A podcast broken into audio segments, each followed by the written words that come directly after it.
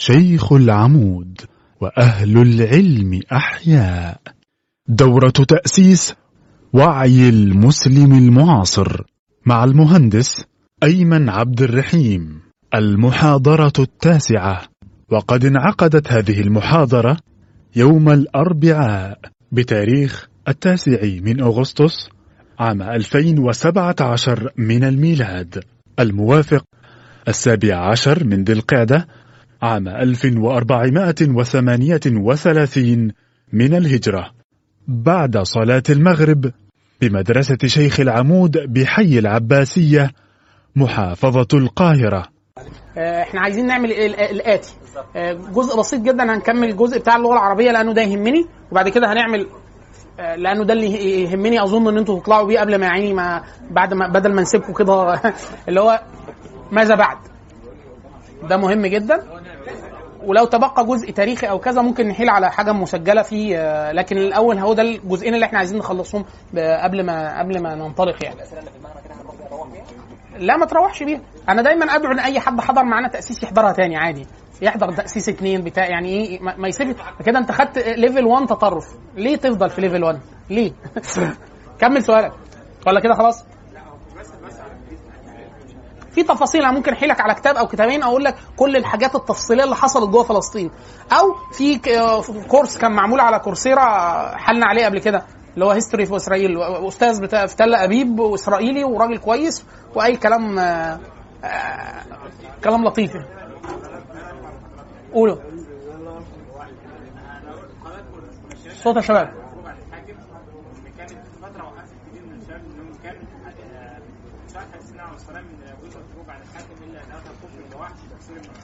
لا قال له ألا نن- ألا ننابذهم؟ قال لا ما صلوا.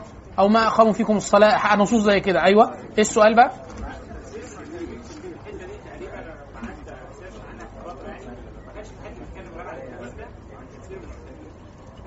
اللي هو الشيخ بيقول إيه يعني؟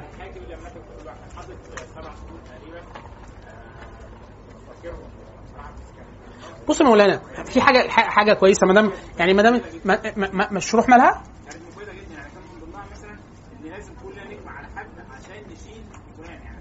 بص يا مولانا في في حاجة مهمة جدا. واحد ان النصوص النصوص الشرعية القرآن أو السنة آه، قديمة بقدم الإسلام. خلاص؟ فلا يمكن أن يذهب في تفسير نص من هذه النصوص لواحد معاصر. ده قاعدة قاعدة أولية وإلا المدونة الفقهية فين؟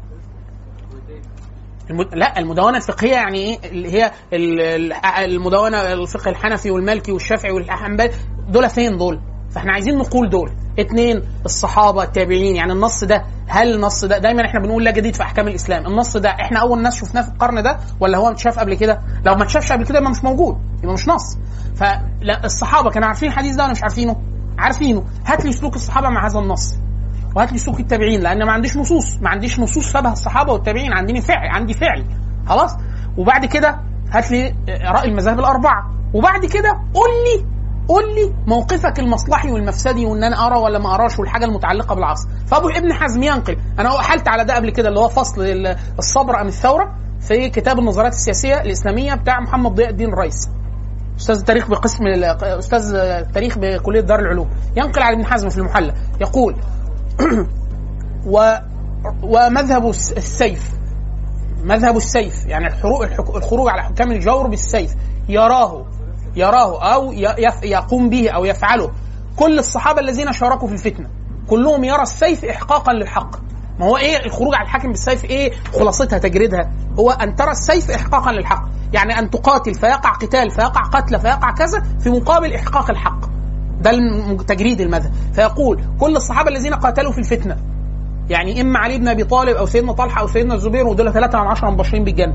ثلاثة من عشرة مبشرين بالجنة ارتأوا السيف احقاقا للحق. خلاص؟ وكل الصحابة أنصار النبي صلى الله عليه وسلم الذين خرجوا على زيد بن معاويه في المدينة ثم وقعت وقعة الحر حرة المدينة. خلاص؟ كلهم راى السيف احقاقا للحق. في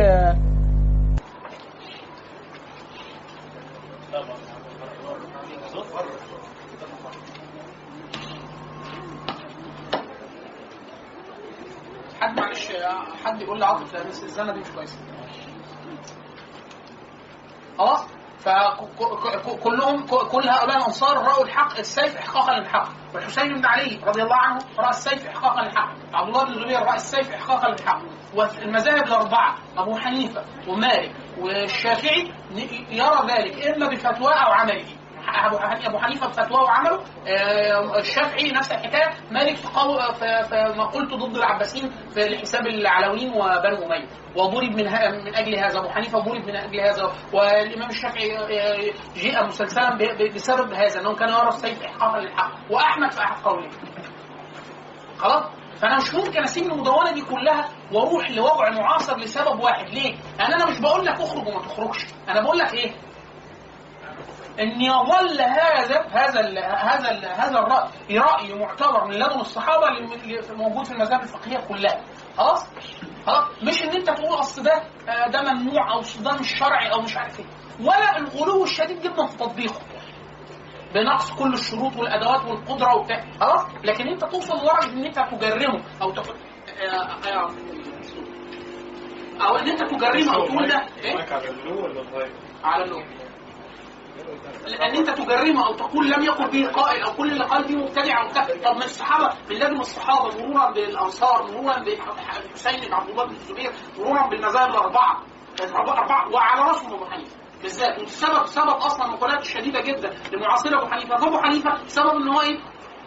انه كان يرى السيف ومالك نفس الحكاية. والشافعي نفس الحكاية وأحمد في احد قولين وان كان القول الآخر لأحمد يقول أنا لا ارى السيف أو يقول السيف لا يعجبني فعلي لم يضبط الناس. يعني من رأى الحق الحق حرم السيف علي رضي الله عنه وهو من هو في الدين والتقوى ومكانه من النبي صلى الله عليه وسلم لم يجتمع من عليه الناس ولم يعني لم تعتدى عليه الأمور. فبيقول لا أنا لا أرى السيف لأمر مصلحي. لكن هو يقول قائل أن هذا القول ليس موجود في الشريعة أو هذا القول لا يقول به إلا مبتدع أو خارجي أو لا كل ده كذب على الشريعة.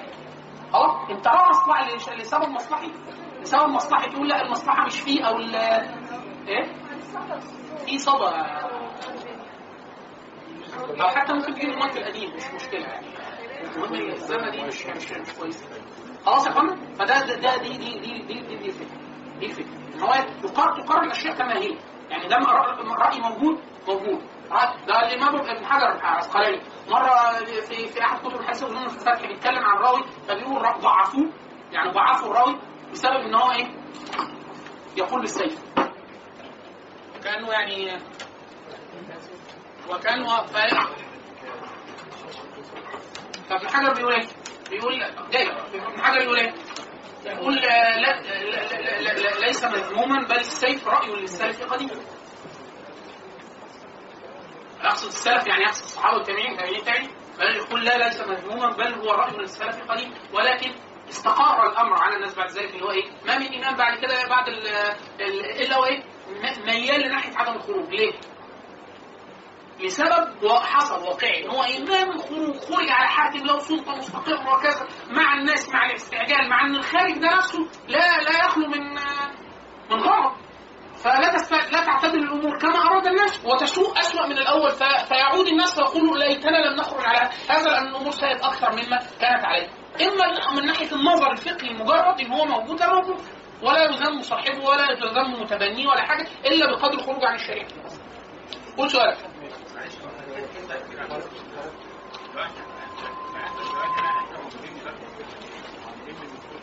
آخر الزمان هو إيه آخر الزمان؟ النبي صلى الله عليه وسلم اسمه نبي آخر الزمان.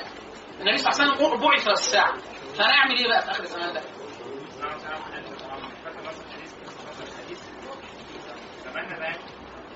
مين قال لك إن ده زمان؟ يعني هو إن أنت تقول إن ده زمن الحديث لا الحديث مطلق النبي صلى الله عليه وسلم احاديث الفتنة فيها القاعد فيها خير من الماشي ولا خلاص دي مطلقة كده هذه الأحاديث هذه الأحاديث كانت ماشية على الصحابة اللي موجودين واللي خرجوا وبتاع ماشية معاهم في فرق ان أنا أقول انت لو سالتني أنا شخصيا. تقول لي انت ترى إيه انهي مسار المسار فاقول لك لا. اي شيء عمل فيه مواجهة مسلحة مع قوة أصلا غير معتدلة ومش متزنة وبتاع ليس من العقل ولا الحكمة ولا بتاع. أنا ممكن شخصيا أقول لك كده. بس أقول لك كده واقول لك ان يرى القول الثاني راجل مبتدع وليس من الدين وبتاع ده كذب على الشريعة. آه؟ بل أحيانا بيبقى إيه؟ بيبقى تثبيت للاستبدال. يعني يقول لك إيه؟ هو ده مش هيتخلع ابدا. مش هتخلع مين اللي قال مش هتخلع هم اللي يعني العالم المعاصر ده فيه كمية الثورات المهولة جدا اللي جابت بوظيفه ده هو نفسه جاي بثوره يعني إحنا عندنا مصر النظام المستقر حاليا ده ده نظام 52 52 ده انقلاب عسكري على الملك المستقر خلاص وفلح لما فلح في ثوره لو ما كانش فلح؟ قول سؤالك يا عم. كده هيجي لك كرامب كده حضرتك قلت إن ال- الدولة القومية الحديثة هي دولة علمانيه طبيعيه بسبب إن مفهوم مفهومها للسلطة إن الدولة هي اللي هي هي السلطة المهيمنة. فهذا هذا المفهوم نفسه سيطره سيطرة سيطرة ال- ال- القوة الآنية اللي هو اللحظية بدون الرجوع للشريعة ده مفهوم علماني طيب السؤال بقى هل محاولات الأسلمة أو التغيير أو التغيير الإسلامي اللي بتعمله الحركات الإسلامية دي له جدوى ولا؟ ليه جدوى يعني هي الفكرة ممكن أكيد يبقى ليه جدوى لكن إمتى ليه بقى جدوى؟ سامعين السؤال بتاع هنا؟ بيقول إحنا كنا أثناء الكلام قلنا تعرضنا كده قلنا إن الدولة القومية الحديثة هي دولة علمانيه بالأساس بحكم الصك يعني الدولة القومية الحديثة اللي هي نشأت في العالم من بعد صلح السفالي 1948 لها طابع علماني ولا بد خلاص طب الطابع العلماني ده مفاصل الديانه بالكلية دايما بنقول لأ في دول علمانيه متصالحة مع الديانه بل معظم العلمانيات كده حاشا العلمانيه الفرنسية. العلمانيه الإنجليزية متصالحة مع الدين العلمانيه الأمريكية متصالحة مع الدين يعني تاخذ الدين كقوة ناعمة داخل اداه الدولة. خلاص وإحنا على الكتاب بتاع الدكتور عبد العزيز صح اللي هو الدين والدولة اللي هو موقف الدول الع... دول العالم بالذات الدول الاوروبيه وأمريكا من الدين والدين ده أحد قوى الدولة وعندنا حركات كثيرة جدا في التاريخ المعاصر عملت كده وعلى راسهم السعودية والباكستان ودول أخرى. يعني تثبيت الدين داخلي فكرة اللي بتعمله الحركة الإسلامية مفيد ولا مش مفيد؟ مفيد في حالة واحدة إن هو لو واعي لطبيعه الإسلام وواعي لطبيعه الدولة القومية الحديثة وواعي لتكوين الدولة القومية الحديثة فهو بيعمل إيه؟ بيروح إيه؟ بيقول لك هل يمكن أسلمت هذا المجتمع؟ آه المجتمع يمكن أسلمته، يعني إيه أسلمته؟ يعني إعادة رتق الشبكة الاجتماعية للتجليات الاجتماعية للا إله إلا الله محمد رسول الله، فهو من باب ال- ال- ال- الفطرة الإسلامية الدينية اللي عنده ولا بد إن هو معه جزء من الحق فبيعمل إيه؟ فبيستعيد جزء من الشبكة. بيعلم الناس العلم ويحيي فيها قلبها تعظيم الله وكتاب الله وسنة الرسول وحب الشريعة اجمالا وكذا ونشر الخير والإصلاح المجتمع وبتاع. عند إصلاح فلسفة الحكم. بيتصور لو إحنا جبنا الإسلام كأحد أدوات الهيمنة للدولة القومية الحديثة هتصلح الأمور. فيفاجئ إن هي بتعك. مش سيبك من صح هقوله لك صح ولا غلط. هو إيه اللي حصل؟ عندنا السعودية ده نموذج، عندنا الباكستان نموذج، عندنا أصول الاخوان المسلمين سوره الحكم سنة 89 في السودان ده نموذج، عندنا الاسلامه العامة اللي اللي عملها محمد مهدي محمد في ماليزيا ده نموذج، كلنا كلهم طلعت نماذج تتراوح في الالتزام بالشريعة والتلاعب بالشريعة. المشكلة في ال- في الحركة الاسلاميه ولا في الدولة؟ ففي ناس بيقول لك لا هو المشكلة المشكلة في الممارسة لكن لو في حد مارس أحسن من كده الأمور هتحسن إحنا بنقول لا في خلل بنيوي في فهم وظيفة الدولة القومية الحديثة وفهم وظيفة الإسلام. ينفقوا؟ آه. ينفع يعتقد إيه؟ إن أنت تحيد الدولة القومية. يعني أنت تس... أنت رؤيتك الإسلامية إيه؟ إن أنا زي بالظبط النموذج كلام الدول الدولة؟ آه. لأن الدولة ده كائن لا يمكن تجاوزه. يعني إحنا وإحنا قاعدين هنا لو الدولة انهارت بكرة إحنا كلنا تقريبا 90% مننا هيموت. لو الدولة بكرة انهارت اللي هو إحنا بنسميه أحيانا النظام مش الدولة الدولة يعني النظام العام مش الدولة دي يعني مش دول مش مش النظام العام. يعني إحنا بكرة بكرة لو الدولة كل مؤسسات الدولة توقفت عن العمل لمدة شهر. يعني وزارة الصحة وزارة الشرطة إيه اللي هيحصل؟ الكهرباء والميه لو قطعت بكرة والمرور وقف والشرطة توقفت عن تأمين الطرق العامة والمستشفيات انت انت تقريبا 90% من الناس هتموت بشكل مباشر أو شكل ليه؟ لأن ده النظام ده النظام اللي بيكفر كل حاجة فإيه المطلوب منك؟ الدولة يعني إيه؟ تحييدها يعني إخراجها من لعبة تحديد ال- ال- ال- ال- القوى قوه القوى المجتمعية تحييدها زي بالظبط إيه؟ النموذج اللي بتعمله تركيا الأتراك لما وصلوا بيعملوا الحكومة الحالية دي وصلوا لأنهي قناعة؟ وصلوا ان الدولة هي علمانية. يلا خلاص. هي علمانية غصب عن عينك. هي ببنيتها هي علمانية. علمانية رافضه لاي حاجة في المجال العام بالذات لأن دي دولة علمانية فرنسية. تركيا وتونس علمانية فرنسية. علمانية معادية للدين في المجال العام. طب إيه الحل؟ إيه الحل؟ تحويلها لعلمانية غير معادية للدين في المجال العام، يعني إحنا ده الحل الأولاني، قال لك تحب حضرتك تحب تختار كفر كفر مش كاتشب ولا كفر من غير كاتشب؟ فاحنا من غير كاتشب حاضر، يعني انت إيه هو هو هي دولة، هي دولة يعني إيه؟ دولة يعني هي سلطة مطلقة هي اللي تضع القوانين وتسن كل شيء، طب افرض أنا اديتها نموذج مغاير هي هتسحق انت شخصيا يعني بتقول له أنا طبعا عايز قوة مهيمنة على الدولة. يخرب بيتك. عارف انت بتقول إيه؟ انت بتقول أنا أجيب لك الإسلام، الإسلام أصلا قوة لا تقبل أي قوة ثانية الإسلام هو مهيمن على كل الصور كل شيء. طب الدولة نفسها ترفض هذا النموذج. مش كده دايما بنقول إخواننا هنا اللي بيدرسوا القانون ولا بتاع جزء من تعريف الدولة السيادة. السيادة دي سيادة مطلقة. يعني مفيش حد فوقيه خلاص فده ده ده ده شيء ثابت من كده انت بتيجي تعمل إيه؟ قال لك أنا عايز احيد الدولة احيدها يعني إيه؟ يعني أنا دلوقتي عشان أغير أغير المعادلة الاجتماعية اللي هو الإسلام اللي هو بس شعب الإيمان ده اللي هنقوله دلوقتي يمكن بمثال محلول عشان أنا أغير ميزان شعب الإيمان اللي موجودة في المجتمع لازم الدولة نفسها تكف كقوة مانعة أكفها أكفها إزاي دي؟ أحولها لعلمانية غير معادية للدين في المجال العام يعني أنت تقول لي إيه؟ آه رحت فرنسا ولا رحت بريطانيا؟ طب أقول لك بريطانيا أكثر حرية في المجال المجال العام المجال العام. يعني أنت تروح تونس ولا الأردن ولا المغرب ولا مصر كدول, عربية. المغرب والأردن إيه إيه المختلف فيهم عن أي حتة تانية؟ إن جزء من شرعية الحاكم مستمدة ولو صوريا من الإسلام. مستمد ولو صوريا يعني الثاني بتاع المغرب ده اسمه أمير المؤمنين. الثاني اسمه أمير المؤمنين. يعني إيه؟ أنا بتكلم عن ملك الحاكم فده متلطف في المجال العام شوية. إيه السبب؟ الدولة داخلة فين؟ قد إيه في المجال العام؟ تونس. الدولة معادية للدين في المجال العام أنا إيه امنيتي اوصل إيه أوصل إن الدولة في النموذج ده بقى اللي هو بيحاول إن هو تحييدها ده أقصى مدى ممكن يوصل له أقصى حاجة تقدر تعملها عشان تعرف أصلا تتعامل مع المجتمع. لأن أنت لا يمكن بث أي شيء في المجتمع والدولة قاعدة معادية للدين في المجال العام لو واحدة عارفة تتحجب ولا عارفة أعمل مدرسة إسلامية ولا عارفة أعمل جامعة إسلامية ولا عارفة أعمل مدرسة ولا عارفه مش عارفة أعمل أي حاجة. أنا مش عارفة إن أنا أمارس الإسلام. وانت 90% من شعب الإيمان شعب اجتماعي. يعني لا يمكن ممارستها إلا داخل شبكه العلاقات الاجتماعية بتاعت المجتمع. الدولة بحكم تعريفها الدولة المعادية للدين في المجال العام هي بتوقف التمدد الإسلام بكل تجلياته داخل شبكه العلاقات الاجتماعية. أنا أعملها إزاي بقى؟ إزاي؟ لازم نوصل لدولة مح- محايدة في المجال العام. وهي إيه؟ علمانية. يعني أنا وأنا بعمل كده لو واحد بيعمل فراخ بيعبد فئران ولا بيعبد أرانب ولا بيعبد دباديب وقاعد معاه في الدولة هيعمل معبد عباد دباديب ولا مش هيعمل؟ والأخ الثاني عايز يعمل بيت دعاره هيعمله ولا مش هيعمله؟ واحد ثاني هيعمل خماره في حد هيمنعه؟ أنا كده وصلت للدولة المحايدة في المجال العالمي اللي عايز حاجة يعملها. إحنا نفسنا يعني تركيا كانت نفسها توصل للمرحلة دي.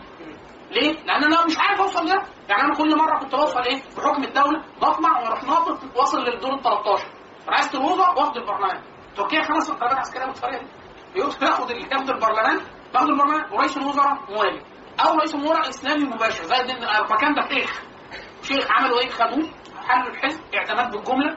وخالد انت مخ... انت وجودك مخالف بعد الحالة اللي هي الدولة بعد كده بقى ربنا يتولى هل برحمته في حاجة هل في حاجة طبعا في حاجة. نموذج نموذج حصل؟ لا ما فيش مش هو انت انت هذه مع- معضلة جزء من ثورات الحركه الإسلامية. انت ما تدورش على نموذج لأن انت انت تفعل شيء على غير مثال يعني إيه على غير مثال ما حصلش في تاريخ المسلمين اطلاقا. أن وضع كافر أصلي قواعد الانضباط العام في المجال العام للمسلمين. ما لم يفرضوه الفقهاء ما لم يفرضوه الفقهاء ما فيش فقيه.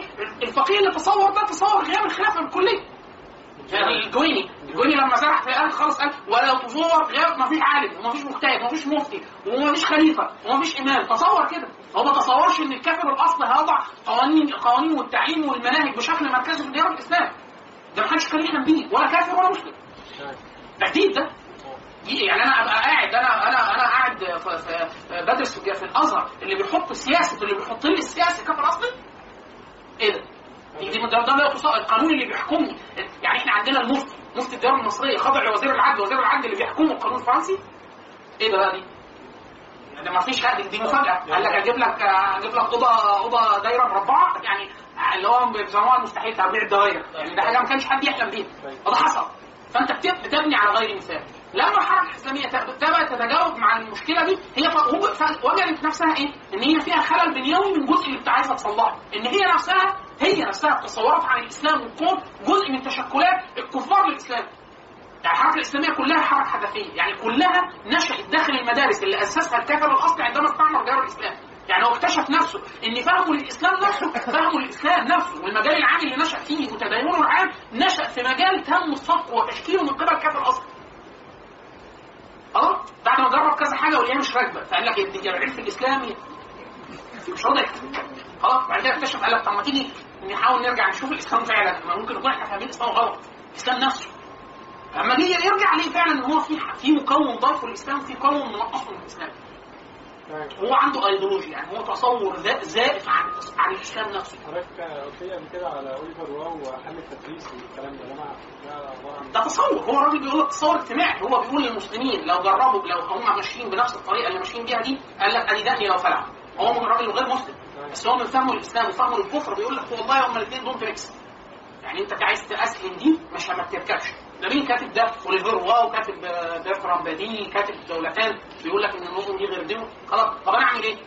خلاص اتجاوز الدولة ما مش قادر اتجاوز الدولة. لأن الدولة ده كائن موجود مش كائن موجود. أنت عارف أنا دايما اضرب المثال ده أنت جو عملوا لك قلب صناعي. وبيعملوا لك خدوا قلبك الحقيقي طلعوه بره.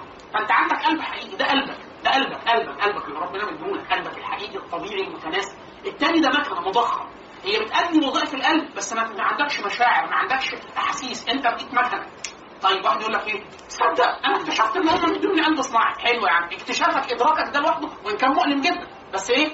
أول بداية الحل. فين يا عم القلب الطبيعي بتاعي؟ القصة بقى عشان أدور إيه؟ نجيب كتب التشريح ونشوف القلب وبتاع. وهو ده في الآخر لقيناه طيب قال لك خلاص. واحد إيه؟ ده- ده تفكيرات التفكير الراديكالي الأخير. سواء إسلامي أو غير إسلامي لأن إحنا البنود ده ينطبق على حركات كثيرة جدا. منها مثلا الحركات اليسار- اليساريه ذروه الراديكاليه بتاعتها على التفكير الأناركي مثلا. الاشتراك الثوري أو الأناركي. بيقول لك إيه؟ إحنا إحنا إحنا. النظام ده أصلا معادي وده طبقي ومش عارف إيه وبتاع. إحنا لا- نخضع لاي نظام. إحنا نفك كل الأنظمة. يعني؟ حتى مش عارف عشان كده ما بي- ما بيعيشلهمش تنظيم. يعني هو عايز يعمل تنظيم وهو ضد التنظيمات. يجي يجي يفكوا كبش ليه؟ هو أصلا في خلل بنيوي عنده خلاص؟ بيقول لك يعني الناس كلها تستقيم حياتها بدون نظام. بدون بدون يعني أي نظام هو مكرس للطبقيه ال- و- وال- والبرجوازيه هي اللي بتحكم وبتاع افك كل الانظمه فده لا يستقيم. التاني الاسلامي في واحد راديكالي خالص قال لك إحنا إيه؟ إحنا نشيل الحكم خالص. في اعلى الاطروحه أعلى الاطروحه غلوا داخل المسلمين في الكتابه المعاصره اللي هو مثلا آه، إدارة التوحش. اللي هو إحنا إيه؟ إحنا نفك العالم كله. طبعا جمعوا أنت قال لك أنا قريت لغاية هنا في الكتاب. عارف اللي هو اللي هو قال إحنا عايزين نطبق قال له أنا خلاص محمد صبحي في في مصنعيه قال له أنا هطبق الاشتراكية. قال له ماشي يا فندم نعمل إيه؟ قال له إحنا نلم الفلوس من الناس. قال له بعدين؟ قال له بس أنا قريت لغاية هنا في الكتاب. يعني يعني هو إيه؟ إحنا هنعمل إيه؟ إحنا ندمر كل الحكومات. وبعدين؟ لا أنا قريت لغاية هنا في الكتاب. يخرب بيتك. لما هو الأنظمة دي بالشكل ده مش عاجباك لا في أكل ولا في شرب ولا في صحة ولا في تعليم ولا بتاع. كلها فكت خلاص التاني بيقول لك إيه؟ هو ده قلب صناعي؟ آه طب وهذه الاسلام هو فكها ومات يعني هو ده آخر حاجة عملها. لأنه هو ده الصناعي دوله القوميه الحديثه دي هي القلب الصناعي بس هو القلب زي واحد بس دخل كان زمان قاعد في مكان إيه؟ مكان جميل وكله أغصان وبتاع وشجر. عايش كان في بيت فيه شجرة. بعد كده هم سرقوا منه الشجرة دي وعملوا له بيت اوضه خرسانة أربع عامل. بعد كده عرف إن الخرسانة بتزود درجة الحرارة الداخليه 17 درجة. وبتجيب امراض ومش عارف إيه والشجر وش... قالوا له كل فضائل الشجره الطبيعيه قال لك تصدق؟ هو يعني بيهدها له. هاديه وراح هادي إيه؟ هد الاربع عمدات السقف ده نزل كان الله يرحمه كان مبتسم وهو السقف يعني هو السقف نزل عليه عملوا بحفر في الأرض. ليه؟ انت دي اللي أنت هديته دي الدولة. يعني أنت هديت له أربع عمدان فكان ماذا إيه ده؟ سقف آه سقف وقع على وشه. أنا ما أعرفش أعملها دي خلاص؟ فواحد قال لك أنا فك القلب الصناعي. واحد قال لك إيه؟ إحنا نتبقى نتبنى بقى القلب الصناعي وبدل ما نضخ آه، دم نحط لنجه مات برضه الله يرحمه ده. اللي هو إحنا إيه؟ إحنا بس هنغير الحاجات اللي ماشية جوه. ما هو قلب صناعي برضه. يبقى التاني يقول لك إيه؟ يقول لك هات لي وسيلة إن إحنا إيه؟ نوصل القلب الصناعي. وبعد كده نوصل معاه القلب الطبيعي. وبعد كده نعمل طريقة إن إحنا الدكتور طارق المستشار مش كان يقول إن معضله المسلم المعاصر إن هو عايز يصلح المكنة وهي دايرة. يعني لازم تصلحها وهي دايره يقول لك طب ما تيجي نعمل طف للدولة القومية الحديثة؟ انه ظبط امورنا نوصل الاسلاك يصحوا ما يلاقوا هي هي حياة الناس. حياة الناس. عشان كده كتير جدا الدولة نفسها بتخوف الناس بالفوضى. ليه؟ لأنه عارف إن لو ما فيش دولة قومية حديثة يبقى ما فيش حاجة مش تعليم مش صحة عشان كده إحنا بنقول إيه؟ المفروض الأول إيه؟ تركيب القلب الطبيعي تاني الموازي. إن أنت تعمل قلب للمجتمع ده.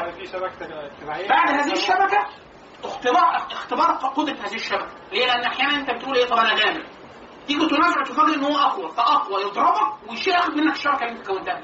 فأنت عايز معضلة بقى. إزاي تفهم طبيعه النظام ده قوي وإزاي تقدر تعمل دي بالتوازي مع دي لغاية ما توصل لمرحلة تقدر؟ آه. أنت عايز وصفه أنا يعني طيب. تقدر تضمن إزاي تقدر تضمن إن أنت مش هتمشي في حلقات مكرره مفيش إخوانا مش حلول جاهزه أنا هديكم حاجة كده بس قبل ما تتمسكوا يعني فكره حل التدريب بتاع اوليفر هو بس اخر حاجة ده هي الفكرة بس هو الراجل فرح. موضوعنا إيه بس أنا لك. اسمه إيه؟ سيد الضابط أنا ممكن أروح هناك لأن أنا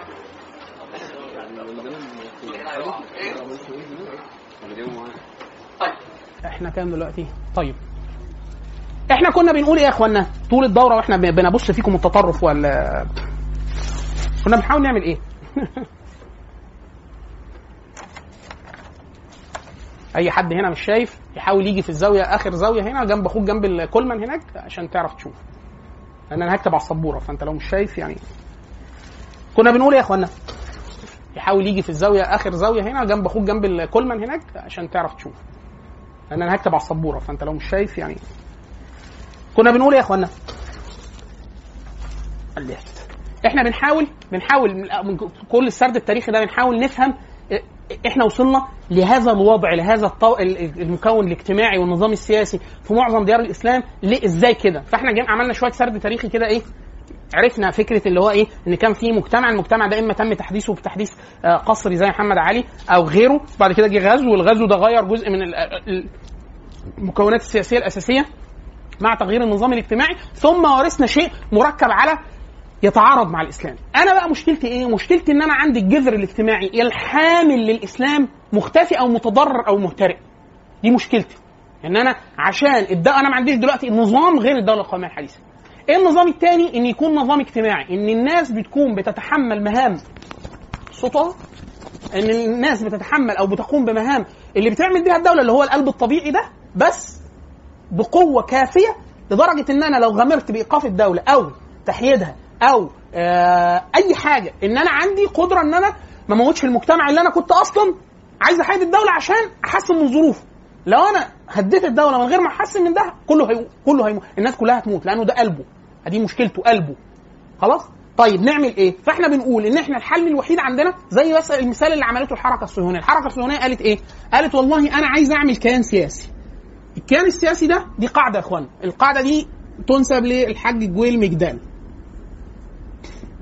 جويل مجدال ليه ليه رباعية كده؟ بيقول إيه؟ إن لا يتصور علاقة المجتمع بالدولة في العالم غير بالطريقة إيه؟ إما دولة قوية آه، دولة دولة قوية ومجتمع قوي دولة قوية ومجتمع ضعيف دولة ضعيفة مجتمع قوي أو الاثنين ضعفاء. إيه المهم في ده كله؟ الجذر الاجتماعي. فدول ينجوا والباقيين دول يهلكوا. فلو دولة قوية ومجتمعها قوي والدولة ضعفت ما يحصلش حاجة. زي اليابان زي ألمانيا الدولة اتضربت بغزو خارجي من قوة غشيمة جدا والمجتمع قدر إيه؟ قدر. يتحمل وقدر ينتج دولته من جديد. خلاص؟ في دول تبدو قوية ولا بتاع زي الاتحاد السوفيتي زي العراق زي مش عارف إيه تلاقي عملوا لها كده دولة وقعت وقعت والمجتمع وقع ولا يمكن بناء لا الدولة ولا المجتمع تاني، إيه السبب؟ انه المجتمع اللي إحنا سميناه الجماعات الوسيطة والشبكات الاجتماعية الوسيطة أو كذا مهترئ جدا لدرجة إن هو لا يتحمل أي شيء من المهام الحيوية ولا حتى بالقدر الأدنى، يعني في واحد يقول لك ما هو كده كده القلب الصناعي والرئة الصناعية مش بنفس قوة القلب الطبيعي، بتشتغل بالحد الأدنى الكافي أو ال الإحياء أو استدامه حياة هذا البني آدم، يعني لو ما وصلتش للحد الأدنى ده يبقى أنت كده بتنتحر، بتنتحر فعلا، خلاص؟ وده اللي يحمل عليه كل كلام الفقهاء قديما وحديثا على فكرة إيه؟ اللي هو اللي هو لا عدم اصطدام بالسلطة بقوة عسكرية مباشرة إلا لو أنت عندك إيه؟ دايما عشان كده كان زموه بيسموه شرط القدرة زمان. يقول لك تبقى قادر. قادر إن أنا أعمل إيه؟ أكتفها وأدير الوضع اللي أنت مش اللي مش عاجبك. لكن أنت ما عندكش قوة. هتطلع اعتبرك نوع من الشغب. بل فعلا أنت نوع من الشغب لأن أنت بتشغب في المجال العام وما عندكش حل حقيقي. لا للدولة ولا لدول فبتختفي. خلاص؟ وهكذا. فالرباعية دي أنا كل اللي يهمني إن أنا عايز أعمل الجذر الاجتماعي. السؤال المتعلق بينا إحنا الحركة الصهيونية مثلا وهو بيعمل الجذر الاجتماعي بتاعه عمله. بس هو كان عايز دولة قومية حديثة. أنا على الحقيقة مش عايز دولة قومية حديثة. وإلا ما أنا عندي دوله قومية حديثة. يعني ما من مسلم معاصر موجود على وجه الأرض إلا معاه دولة قومية حديثة. يعني المغرب معاهم دولة آه، تونس معاهم لا دولة ليبيا يعني كان معاهم دولة مصر آه، آه، معانا شبه دولة الأردن آه مم- مملكة يعني دولة آه، السعودية شرحه. اليمن كان معاهم دولة مش عارف إيه. أول ما بتختفي الدولة القومية الحديثة تفاجئ إن أنت إيه؟ أو بقى أمراض تعليم مفيش سلاح قوة سلاحية. أي قوة عسكرية تقدر تتدخل فيك لأن مفيش قوة عسكرية تكافئ أي نظام آه، إلا لو ميليشيا قوية وشبكة ضخمة جدا زي مثلا أفغانستان ومش موجود. أفغانستان هو الاستثناء الوحيد اللي هو أي حد دخل مات وبرضه قاعدين هم. الجذر الاجتماعي قوي جدا لدرجة إيه؟ بس قوي إيه كله على بعضه. يعني قضاته بمفتينه بحريمه برجالته بسلاحهم بالميليشيا العسكرية. كله الناس اللهم صل على قديمه اللي هو مجتمع محدش جه جنبه أصلا. لا هو قادر يعمل دولة قوميه حديثه يعني أفغانستان ما دولة ولا تقدم تقني ولا بتاع. ولا قادر ي... هو معاه الحد الأدنى إنه محدش يعرف ياخد الحتة دي. قاعد أهو منكد عليك وصبح وليل. اللي عايز يجي آه إحنا بنعلم عليه ويمشي وناخد منه ونقلبه في حتتين سلاح وأدينا قاعدين بنزرع مخدراتنا. ويعني ما فيش أي حاجة. خلاص؟ فيعني عاملين شغل عالي جدا. خلاص؟ أنا بقى مشكلتي إيه كمسلم معاصر؟ إن أنا عايز أفكر. اللي إحنا بنقوله ده يا اخوانا عشان كده ركزوا في الكلمة دي. إن إحنا اللي بنقدمه ده مش وصفة. وصفة يعني إيه؟ يعني أنت هتاخد الحبتين تنام ثلاث ساعات تصحى تلاقي ما عندكش تسلخات. ما فيش كده. ما فيش كده بقى في الطب ولا في الهندسة ولا في الحلول الاجتماعية. إحنا بنقول خط يمكن تتبعه. الخط ده يوصلك لمساحة من الحل للمعضلة اللي إحنا فيها دي. إيه الحل؟ إن هو إحنا بنقول إيه؟ لا يصلح آخر هذه الأمة إلا بما صلح بها اولها طيب اولها صلح بإيه؟ إيه الوصفة؟ فأنا بقول لك لا دي بقى ما فيش اختراع في أحكام الإسلام. الإسلام هو الإسلام هو دين رب العالمين. فأنا عايز إيه؟ الحل. الحل هو تحويل الإسلام ل قوة ف... قوة فاعلة داخل المجتمع. يعني عايز أمسك الإسلام وأحطه هو المكون الأساسي للجذر المجتمعي حل شكله يبدو ان هو سهل. آه الإسلام. ده اللي هو سؤالك. اللي هو التتريث اللي بيقول عليه أوليفر. إن أنت تعمل شبكة تراثية من العلاقات الاجتماعية. شبكة يعني إيه تراثية؟ يقصد يعني تتماشى مع الإسلام في الدقيق والج... كله كلها على بعضها. ما الاقيش حاجة م... كله سوى واحد. إزاي دي؟ إن أنا أحول الإسلام لوجود اجتماعي. ده اللي أنا واحد يقول لك طب يعني أنت كده حلتها؟ ما هو ده كل الناس بتقوله. إن هو إيه؟ تطبيق الشريعة أو مش ما هو كل كلام حوالين ده. فبنقول لأ إحنا عايزين حاجة لا يختلف عليها الناس.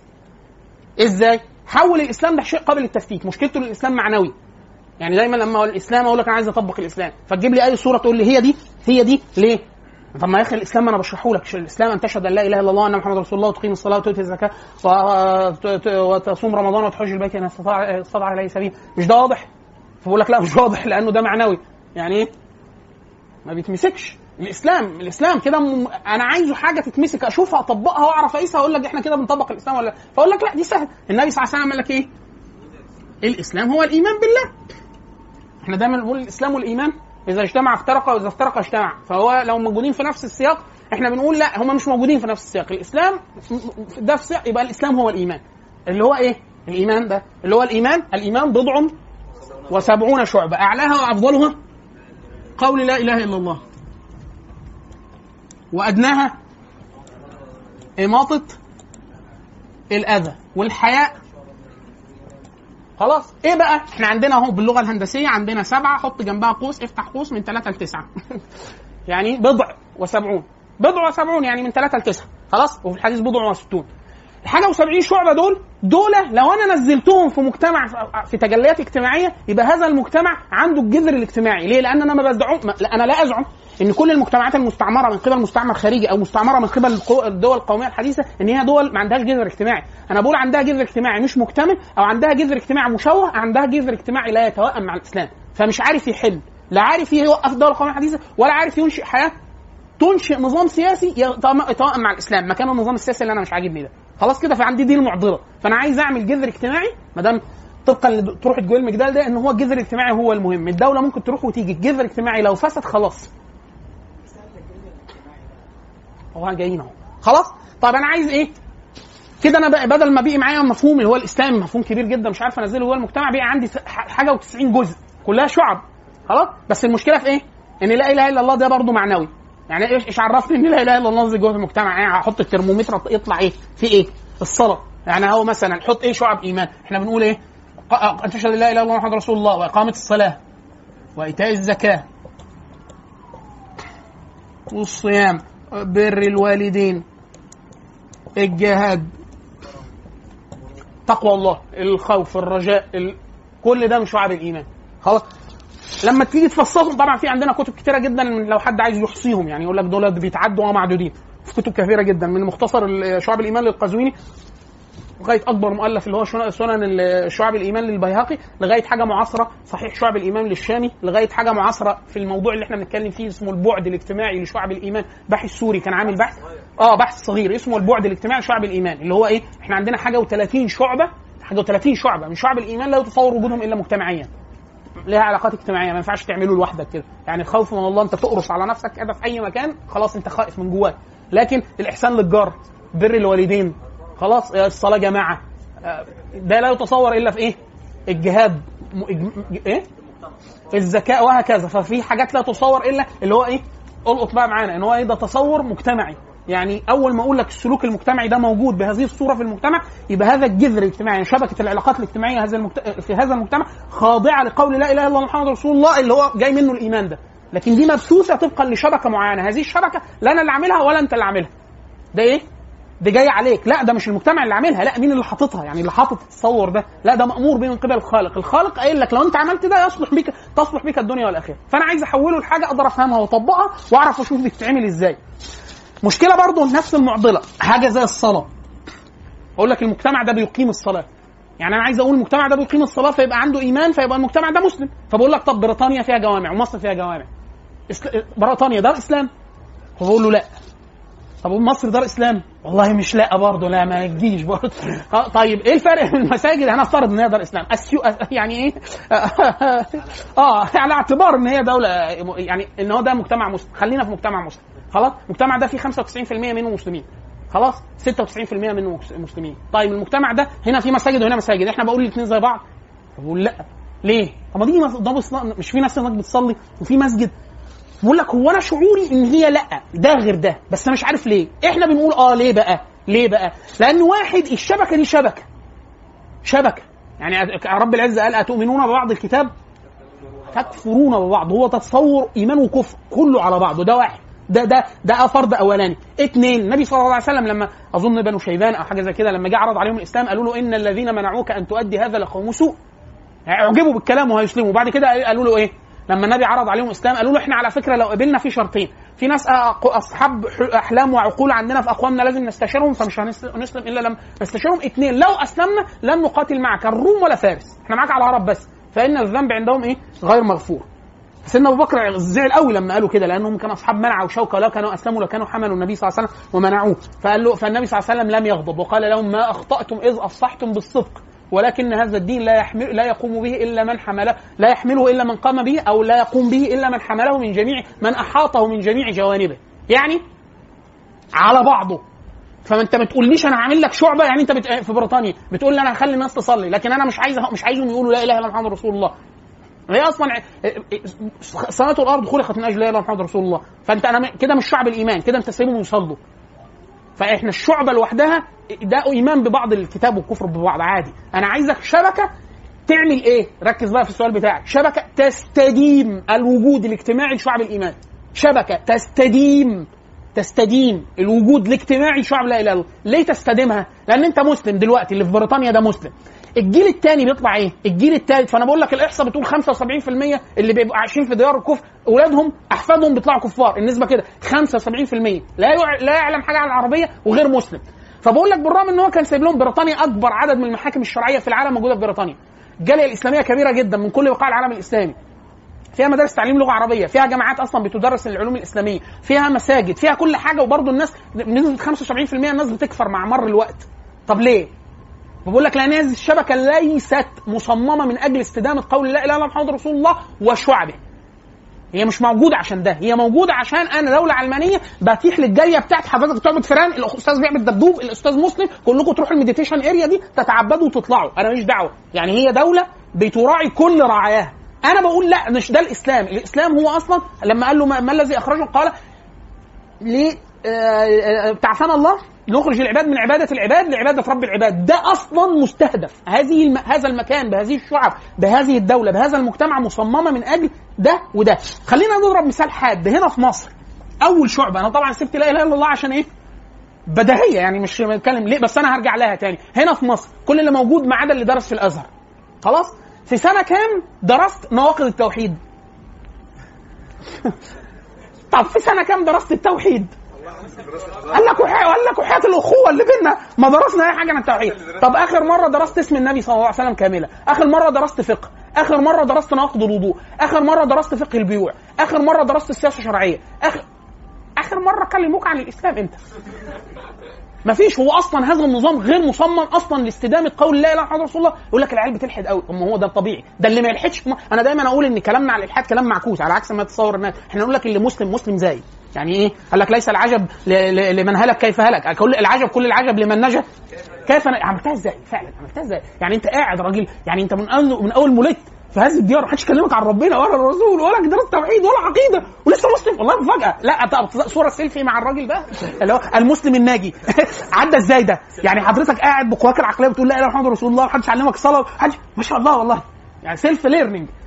اتعلم إزاي الإسلام؟ يعني ده إحنا بنقول إيه؟ لا هي الدولة ما علمتوش.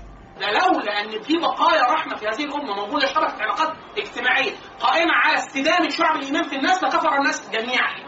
ليه؟ هو مين اللي علمه صلاه ومين علمه تجويد ومين علمه قرآن؟ ومين علمه فقه؟ ومين علمه ولا؟ ومين علمها تح- تتحجب ومين كل قال لك نأسف للسيد المخبر على ضياع أي شيء من المحاضرة. حد من المشايخ المصريين أيام مبارك كان هو بيسجل كان شرايط الكاسيت فساعة إلا ربع ساعة إلا ربع. فلما يقرب من الوجه الأول من الشريط فيقول على السادة المخبرين قلب الشريط وقد أوشك الوجه الأول على الانتهاء قال لك يفوتوا حاجة؟ ترضى أخوك المسلم يؤذى في عمله يقولوا له فين بقى المحاضرة؟ يقول لك كنت ما نسيت أقلب الشريط. فيقول لك على المخبرين قلب الشريط فقد أوشك الوجه الأول على الانتهاء نرجع تاني. خلاص؟ هي الفكرة في نقول أمال الناس دي طلعت مسلمين إزاي؟ بسبب إن وجود شبكة اجتماعية اللي إحنا بنقول بقى الحركة الإسلامية والجماعات الإسلامية والشيوخ اللي علموا الناس القرآن ومش عارف ده كله كله إيه؟ ده أصلا نشاط اجتماعي. نشاط اجتماعي. مش الدولة اللي كانت تقصد ده. وإلا الدولة نفسها لا تعني خروج واحد مسلم. لا لا يعنيها ده. لا يعنيها ده. واحد يقول لك بس يا أخي عاملين الأزهر يعني. أقول لك هو ما عملهوش. ده واحد ده هو ارطفه يعني هو زمان كان موجود كقوة اجتماعية بعد كده حيده وخلاه أحد القوى اللي موجودة جوه الدولة بيصيره كيف شاء وهكذا. خلاص كده؟ فإحنا بنقول لما أنا عندي دولة فيها فيها مسجد ولا بتاع يبقى ده مش شعبة مقامة. أمال أنت عايز إيه؟ عايز إيه؟ عايز مكان شبكة؟ تحمل نشر واستدامة قول لا إله إلا رسول الله. فأنا وابني وابن ابني واللي مش عارف عشان كده إحنا دايما بنقول أما النبي صلى الله عليه وسلم فقد ادى ما عليه. لما قال لهم آه اللهم بلغت اللهم فاشهد لما هو واقف وقف أمام الناس في الحج ليه؟ النبي صلى الله عليه وسلم عمل خلى الشبكة الاجتماعية دي مبثوثة في الناس فخلى التكليف منك منك لربنا على طول الحاكم مش الحاكم بتاع اللي نقلوا الحديث وحفظوا القرآن ودونوا الأشياء وجاهدوا ورابطوا وعلموا الناس العلم وعلموا كل دول كانت شبكة اجتماعية اللي إحنا بنسميها شبكة الجماعات الوسطية أو القائمين على فروض الكفاءات للامه أو باللغة اللي إحنا هنتكلمها دلوقتي الحاملين لمصفوفة استدامه التجليات الاجتماعية للا إله إلا الله محمد رسول الله في المجتمعات كل المجتمعات الإنسان كل إنسان في الأرض كل الأرض ده الإيه؟ المسجد جزء من الشبكة بس أنهي مسجد؟ المسجد ده نوعين زي ما إحنا قلنا في الأول مسجد ضرار ومسجد عادي يعني المسجد ده الحكومة اللي بيتعمل في مصر هدفه است- استدامة قول الله محمد رسول الله؟ وهكذا. ما هو ده اللي إحنا بنقوله. شرط شرط إن يكون وظيفته وظيفته معمولة اللي شغال جوه اللي جوه فيه والناس اللي جاية فيه وبتاع وظيفته استدامة شعب شعب لا إله إلا الله جوه المجتمع. خلاص كده؟ عايزين نمسك شعبه أو شعبتين نحللهم عشان الناس تفهمه ويتبني بعد كده عليها. أنا إيه اللي أعمله؟ هنا بقى السؤال. السؤال بتاع التفريغ أنا إزاي أعمل شبكة بقى؟ أبقى ضامن إن الشبكة دي بتستدين تغيير الوضع للعكس. أنا ماسك الصلاة. أهو الصلاة. عايز أحولها لشيء معنوي. الصلاة دي معنوي ما ينفعش برضه اسم. عايز أقول إمتى المجتمع بيقيم الصلاة؟ أقول لك لا دي سهل هات واحد تتجسد فيه. بلغ عنه؟ يمسكوه ويجيب واحد تاني. أهو. ده. عشان ده يصلي. أنا عايز إيه؟ كده عبارة احفظها استدامة شعب الإيمان. عشان يصلي الناس. عايزين حد يعلمه الطهارة عشان يصلي فأنا بقول لك إيه؟ عايز مكان يستديم تعليم فقه الطهارة. بعد كده عايز مكان يستديم خلاص اتوضيت. عايزين مني إيه؟ عايزين يصلي. حد يعلمه؟ مكان يستديم فقه الصلاة. بعد خلاص اتوضيت صليت. عايز أصلي. أصلي في عايزين اصلي فين؟ فنقول له والله مطلق الصلاة صليها في البيت حاجة لطيفه بس إحنا عايزينك تصلي شعبة اجتماعية يعني عايزين مجتمع بيصلي فأنا عايز أعمل لك جامع. اعملوا لي جامع. ادينا قاعد خلاص؟ آه أهو جامع. عشان أبني الجامع مين يبنونه عايز مكان يستديم إنشاء هذه الجوامع فأنا عايز مهندس. مطلق مهندس؟ لا. مهندس ومعاه فقه عمران. عايز عمران. فقه عمران ده حل جزء منه اللي هو أحكام الزخارف وبتاع المنهيات في الصلاة وبتاع وحاجة ضبط القبلة وحاجة متعلقة بالفلك الشرعي. شوية علوم كده في الآخر هيطلعوا لنا إيه؟ حد. حد يعمل حاجة. خلاص؟ طيب عملناه. عايز هو كل ده بفلوس. الراجل ده هياخد فلوس منين؟ خلاص. فأنا عايز مكان يستديم النفقة. يستديم النفقة على هذه المجتمعات.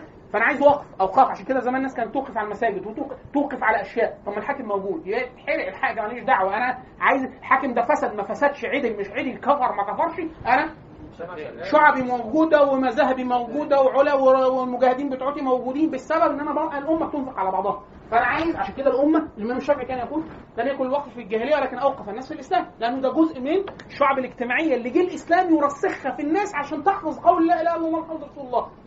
هو ده. فده بنية اجتماعية. عملت أنا الوقف. خلاص كده؟ لا عايز واحد محتسب. افرض الناس اتعوجت. عايز واحد يأمر بالمعروف وينهى عن المنكر. انت شايفك متوضي ولطيف وجامع جامع جنبك جامع مش راضي تصلي وهم ما بتصليش ليه يا يعني تروح انت إيه؟ حد يقول لك إيه؟ ده جزء من شعب الإيمان استدامة بمن وظيفه النبي صلى الله عليه وسلم. النبي صلى الله عليه وسلم لما صلى بالناس ولقي اثنين كانوا قاعدين كده. فراح بعت لهم قال لهم تعالوا قال لهم أنتوا ما صليتوش معانا ليه؟ قالوا له يا رسول الله صلينا في رحال يعني هم صلوا خلاص. فقال لا إذا قمت الصلاة فصلوا مع الناس. تكن لكم سبحه يعني إيه؟ سنة نفل لكن الناس تصلي وانت قاعد لما تصلي قوم صلي معاهم. خلاص؟ الشاهد إن هو إيه؟ في حد بيعمل ده من وظائف النبي. إحنا ده وكأننا بنفتت وظائف النبي صلى الله عليه وسلم. عشان كده إحنا دايما نقول يتصور في الدين الإسلامي بقاء الإسلام بلا بلا نبي. يعني النبي ما موجود. بل رب العزة نص على هذا. مخاطبا للصحابة. لما تصوروا أن النبي قتل في أحد فقال وما محمد إلا رسول قد خلت من قبله الرسل. أفإن مات أو قتل انقلبتم على أعقابكم؟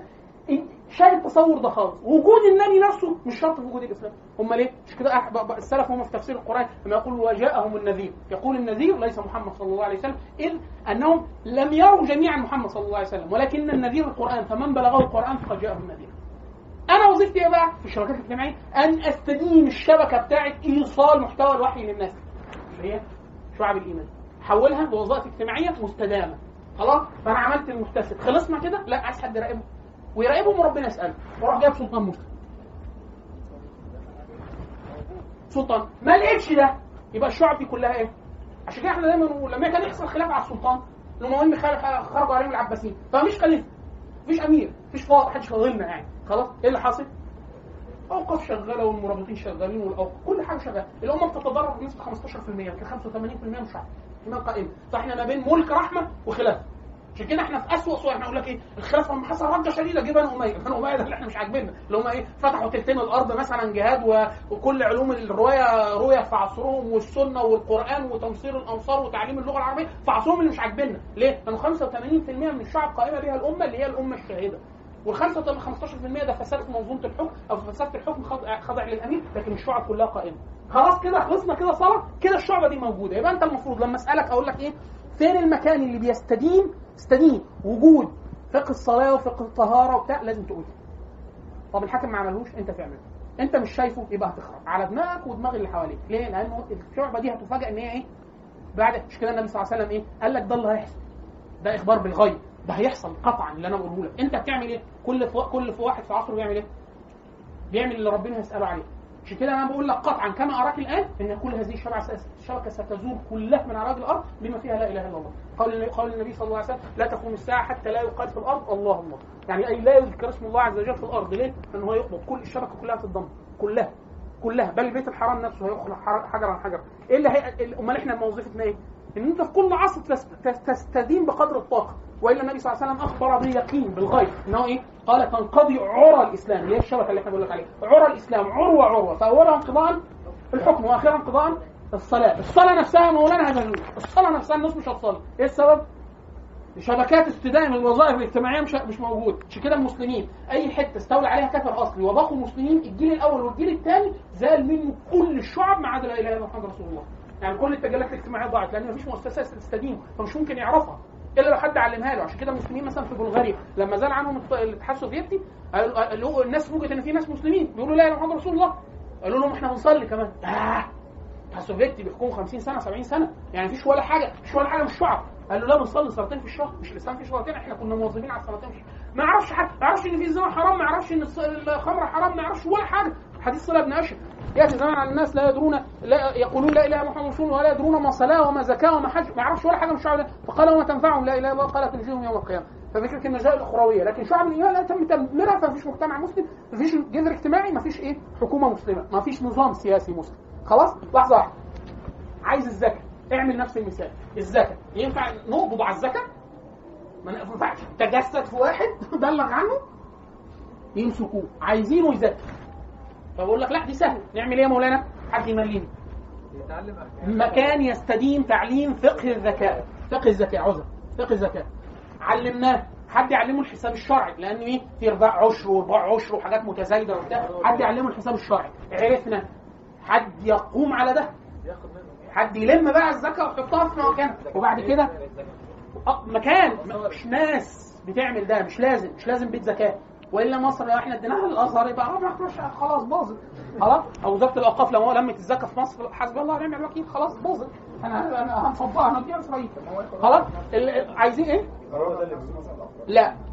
ما هو في حاجات لا يعني هو في الآخر الصورة النهائية إن أنا هقول لك في الغالب هتشوف حد يعمل كده. لكن هي مش الحل مش دايما لأن في مصرف أصلا أحيانا مصرف زكاه زكاة متعلق بحاجة اجتماعية. يعني مثلا من مصارف الزكاة الغارمين. إيه الغارمين دول يا؟ لا مش اللي عليه ديون مش مطلق عليه دين. والا ده بيسموه غارم لذات يعني أنت غارم لنفسك. أنت بتستدين لنفسك. يعني أنت استدنت وما عرفتش تسدد أنا اسد عليك. افرض أنت راجل مليونير وبتتاجر فاستدنت 5 مليون عشان تبني برج وبتاع. ده أنت كده غارم لا. هو الغارم إيه؟ أنت راجل صاحب مروءه وانا أخونا اسمك إيه؟ طارق. أنا وطارق دخلنا ومسكنا في بعض وضربنا بعض وبتاع. هات 10000 جنيه عليك. وهعلم لك وشك بالمطوة وبتاع. مسلمين. بس يعني حصل فينا بعض الأشياء. فأنت جيت قلت أنت بتتخانقوا ليه؟ قلت لك عليه 10000 سيبه سيبه. احضن أخوك. أه اديله بوسه اهو ال 10000 عليا. أنت هتتحمل الديون اللي علينا. أنت غارم حتى لو أنت مليونير. يجوز عليك الزكاة. ليه؟ يقول لك حتى لا تضيع المروءات من وسط الناس، ده حفاظ على الشبكة الاجتماعية الأخلاقية، وهكذا الشبكات دي لو أنت حللتها تفاجئ إن هي بتستدين حتى الخلق الذاتي، خلاص لما تحلل شبكة شبكة اللي إحنا بنعمله كده ده تحليل يعني كلي يعني، خلاص؟ فقه زكاه بتاع حد يحسبها محتسب سلطان مسلم. كده إيه؟ شبكة الزكاة. ده ارجع بقى ده تحليل أولي، يعني إيه تحليل اول؟ ده أول مستوى من التحليل، حللنا تاني. أصل أنا عايز في الآخر أوصلها لتسقطها اوزعها. شوية دول يعملوا كذا شوية عشان المجتمع أقدر أقول إن هو إيه؟ بيقيم الشعب الإسلام. فأقول لك هو فقه الطهارة ده مولانا ولا فقه الزكاة؟ ينفع يتعلمه على طول؟ يقول لك لا والله ما ينفعش تعلمه على طول ده لازم تعلم لغة عربية. آه لحظة معلش حاضر إحنا آسفين. مكان بيعلم يستدين اللسان العربي في المجتمع وإلا زال عنه الإسلام بالكلية وده إحنا قلناه. إن المستعمر لما بيجي يروح مو- موقف اللس- اللسان وقف اللسان أبطل اصل الشعب الايمان اللي هو التعرف على الوحي الناس كلهم بقوا كفار بس بعد جيل بعد جيلين. خلاص؟ فقه اللغة العربية. خلاص؟ بعد كده خلينا في مثال الجهاد. ينفع أقبض على الجهاد؟ لا لازم يكون واحد يمسكه. تقول يا واحد؟ بلغ ده بلغ. على طول ده لا ما فيش لازم. خلاص؟ ودي شعبة من شعب الايمان خلاص؟ فالراجل ده أنا عايزه يجاهد يعمل إيه؟ أقول لك لا والله لازم نعلمه لغة عربية الأول. لا يا فندم إحنا بتوع العنف هتتعلم لغة عربية. يلا على الفصل. لازم الأول لغة عربية. ليه؟ لأن خلاص أنا فهمت كده إن هو لا يمكن الدخول على أي حاجة من الاسلام إلا بلسان العربية. الإمام الشافعي يقول فلما أمرهم الله عز وجل أن يتبعوا محمد فكأنه أمرهم اقتضاء أن يتبعوا محمد وتعلموا لسانه. لازم أي واحد مسلم لازم يتعلم اللسان العربي عشان يبقى عن قادر يتفهم الوحي فأنا هعلمه لغة عربية عشان يجاهد وبعد كده أعلمه فقه الجهاد عشان ما يعكش. منعا للعك قال لك إحنا مجاهدين. يعني هتقتلوا مين؟ كل الناس. قال لك آه والله مش ده الجهاد. يعني إيه؟ فالأول يتعلم إيه؟ خلاص لغة عربية فقه جهاد بعد كده هنجاهد بكروشنا دي يا فندم؟ ما ينفعش ما ينفعش. fitness خلاص؟ حد يروح يعلمه بدني. أي بدني؟ يقول لك أنا بمشي حاليا ووصلت ل 13 ضغط. لا كده مش جهاد ده كده اللي هو فريق فريق الفتيات بتاع شبرا الخيمة. لا جهاد يعني بذل الوسع يعني أقصى الوسع. يعني تروح شوف تنيل على عينك شوف المارينز بياخدوا بيعملوا قد إيه fitness وتعملوا اضربوا في اثنين على الأقل. ليه على اثنين؟ انهم كفار. آه، رب العزه لا أنت تبقى ضعف. لا مش أقوى تقنيه ده عشان أمر شرعي برضه. إن رب العزة قال الواحد فينا بعشرة. ونصمد ولا نفر وبتاع. لو قد علم فيكم ضعفا. لما بقوا ضعاف مولانا خلاهم كام؟ واحد باثنين. فأنا ما أقولكش بتعمل تقول لي أصل أنا مجاهد. مجاهد يعني كام عقلة بالصلاة على النبي؟ 23 23 ال- في حد بيشوف حاجة اسمها CrossFit لعبة مدمجة كده رجالة وحريم يعني واحد اللي هو إيه آه، يجي يعمل يرفع نطر مثلا بسرعة ويطلع عقلة ويعمل شد ويقف على مش عارف إيه ويجري ويشيل مستوى الستات. اللي هو ال CrossFit ده فيه رجاله وستات. ال- ال- الأرقام اللي بتجيبها الستات أنا في رايي الشخصي أعلى من أعلى أي قوة خاصة في أي جيش عربي. الستات هي طبعا مش ستات يعني مجازيا ستات. اللهم صل على الحاجة اللهم صل على دخلت الحيطه تقلعها. خلاص؟ فالشاهد إن هو ما يقوليش أنت مجاهد واقول له يقول لي أصل هيمسكوني هما مين اللي هيمسكوني؟ لو عرفوا إن أنا بتدرب هتجاهد بالنفسية دي. ده لو واحد بلطجي وقلنا له بيطيروا وراك وبتاع ما بيخافش. فأنت تروح. يقول لك إيه؟ طب خلاص نعمل بقى إيه؟ نعمل آه، صالة fitness ونكتب عليها. آه، صالة ال fitness للاعداد للجهاد في سبيل الله. حاجة كده مثلا. اللي هو يلا. فقه ال- العقل الأول. حد يعني مش عايزين واحد حمار خلاص؟ فالقصد يعني إيه؟ يعني تحتال يعني. اعمل بتاع روح اتدرب لك باركور شوف كروس فيت. يعني اختفي من قدامي دلوقتي تروح تتدرب. كده بدني؟ قال لك أنا بعمل عقلة. أروح أجاهد؟ لا ما تروحش تجاهد. ادرس علوم عسكرية. خلاص؟ بعد كده عايزين محتسب. حد يامر بالمعروف منعا للعك. خلاص؟ وبعد كده عايزين أوقاف. حد يوقف على الجهاد يقول لك والله ده هيتمسك. يعني ما إحنا مش عايزين غباء. يعني اتصرف. اعمل شركه بتاع تجروا في ال... اعمل شركه مارشميلو مثلا. يعني تجروا في الفندام عارف الفندام؟ اللي هو بيقولوا عليه مارشميلو السلاح؟ ابني ولا إيه؟ نعمل شركه تجارة سلاح. ممكن وهكذا. القصد إن أنت إيه؟ هيبقى عندك شعب الجهاد شعب ده. وهكذا. لما نيجي نفتتها دي هيطلع لنا إحنا هنسميها إيه؟ مصفوفه آه كده. آه آه. يعني مثلا إيه؟ خلينا إحنا مش دايما نقول لك بتوع المهندسين وهو بيستلم من أي حد. يقول لك أنا عايز checklist في التسليم checklist يعني إيه؟ ماشي بيها. إحنا إيه؟ سيبك من اعمل Alt Shift يمين ترجم. قائمة تحقق واحد.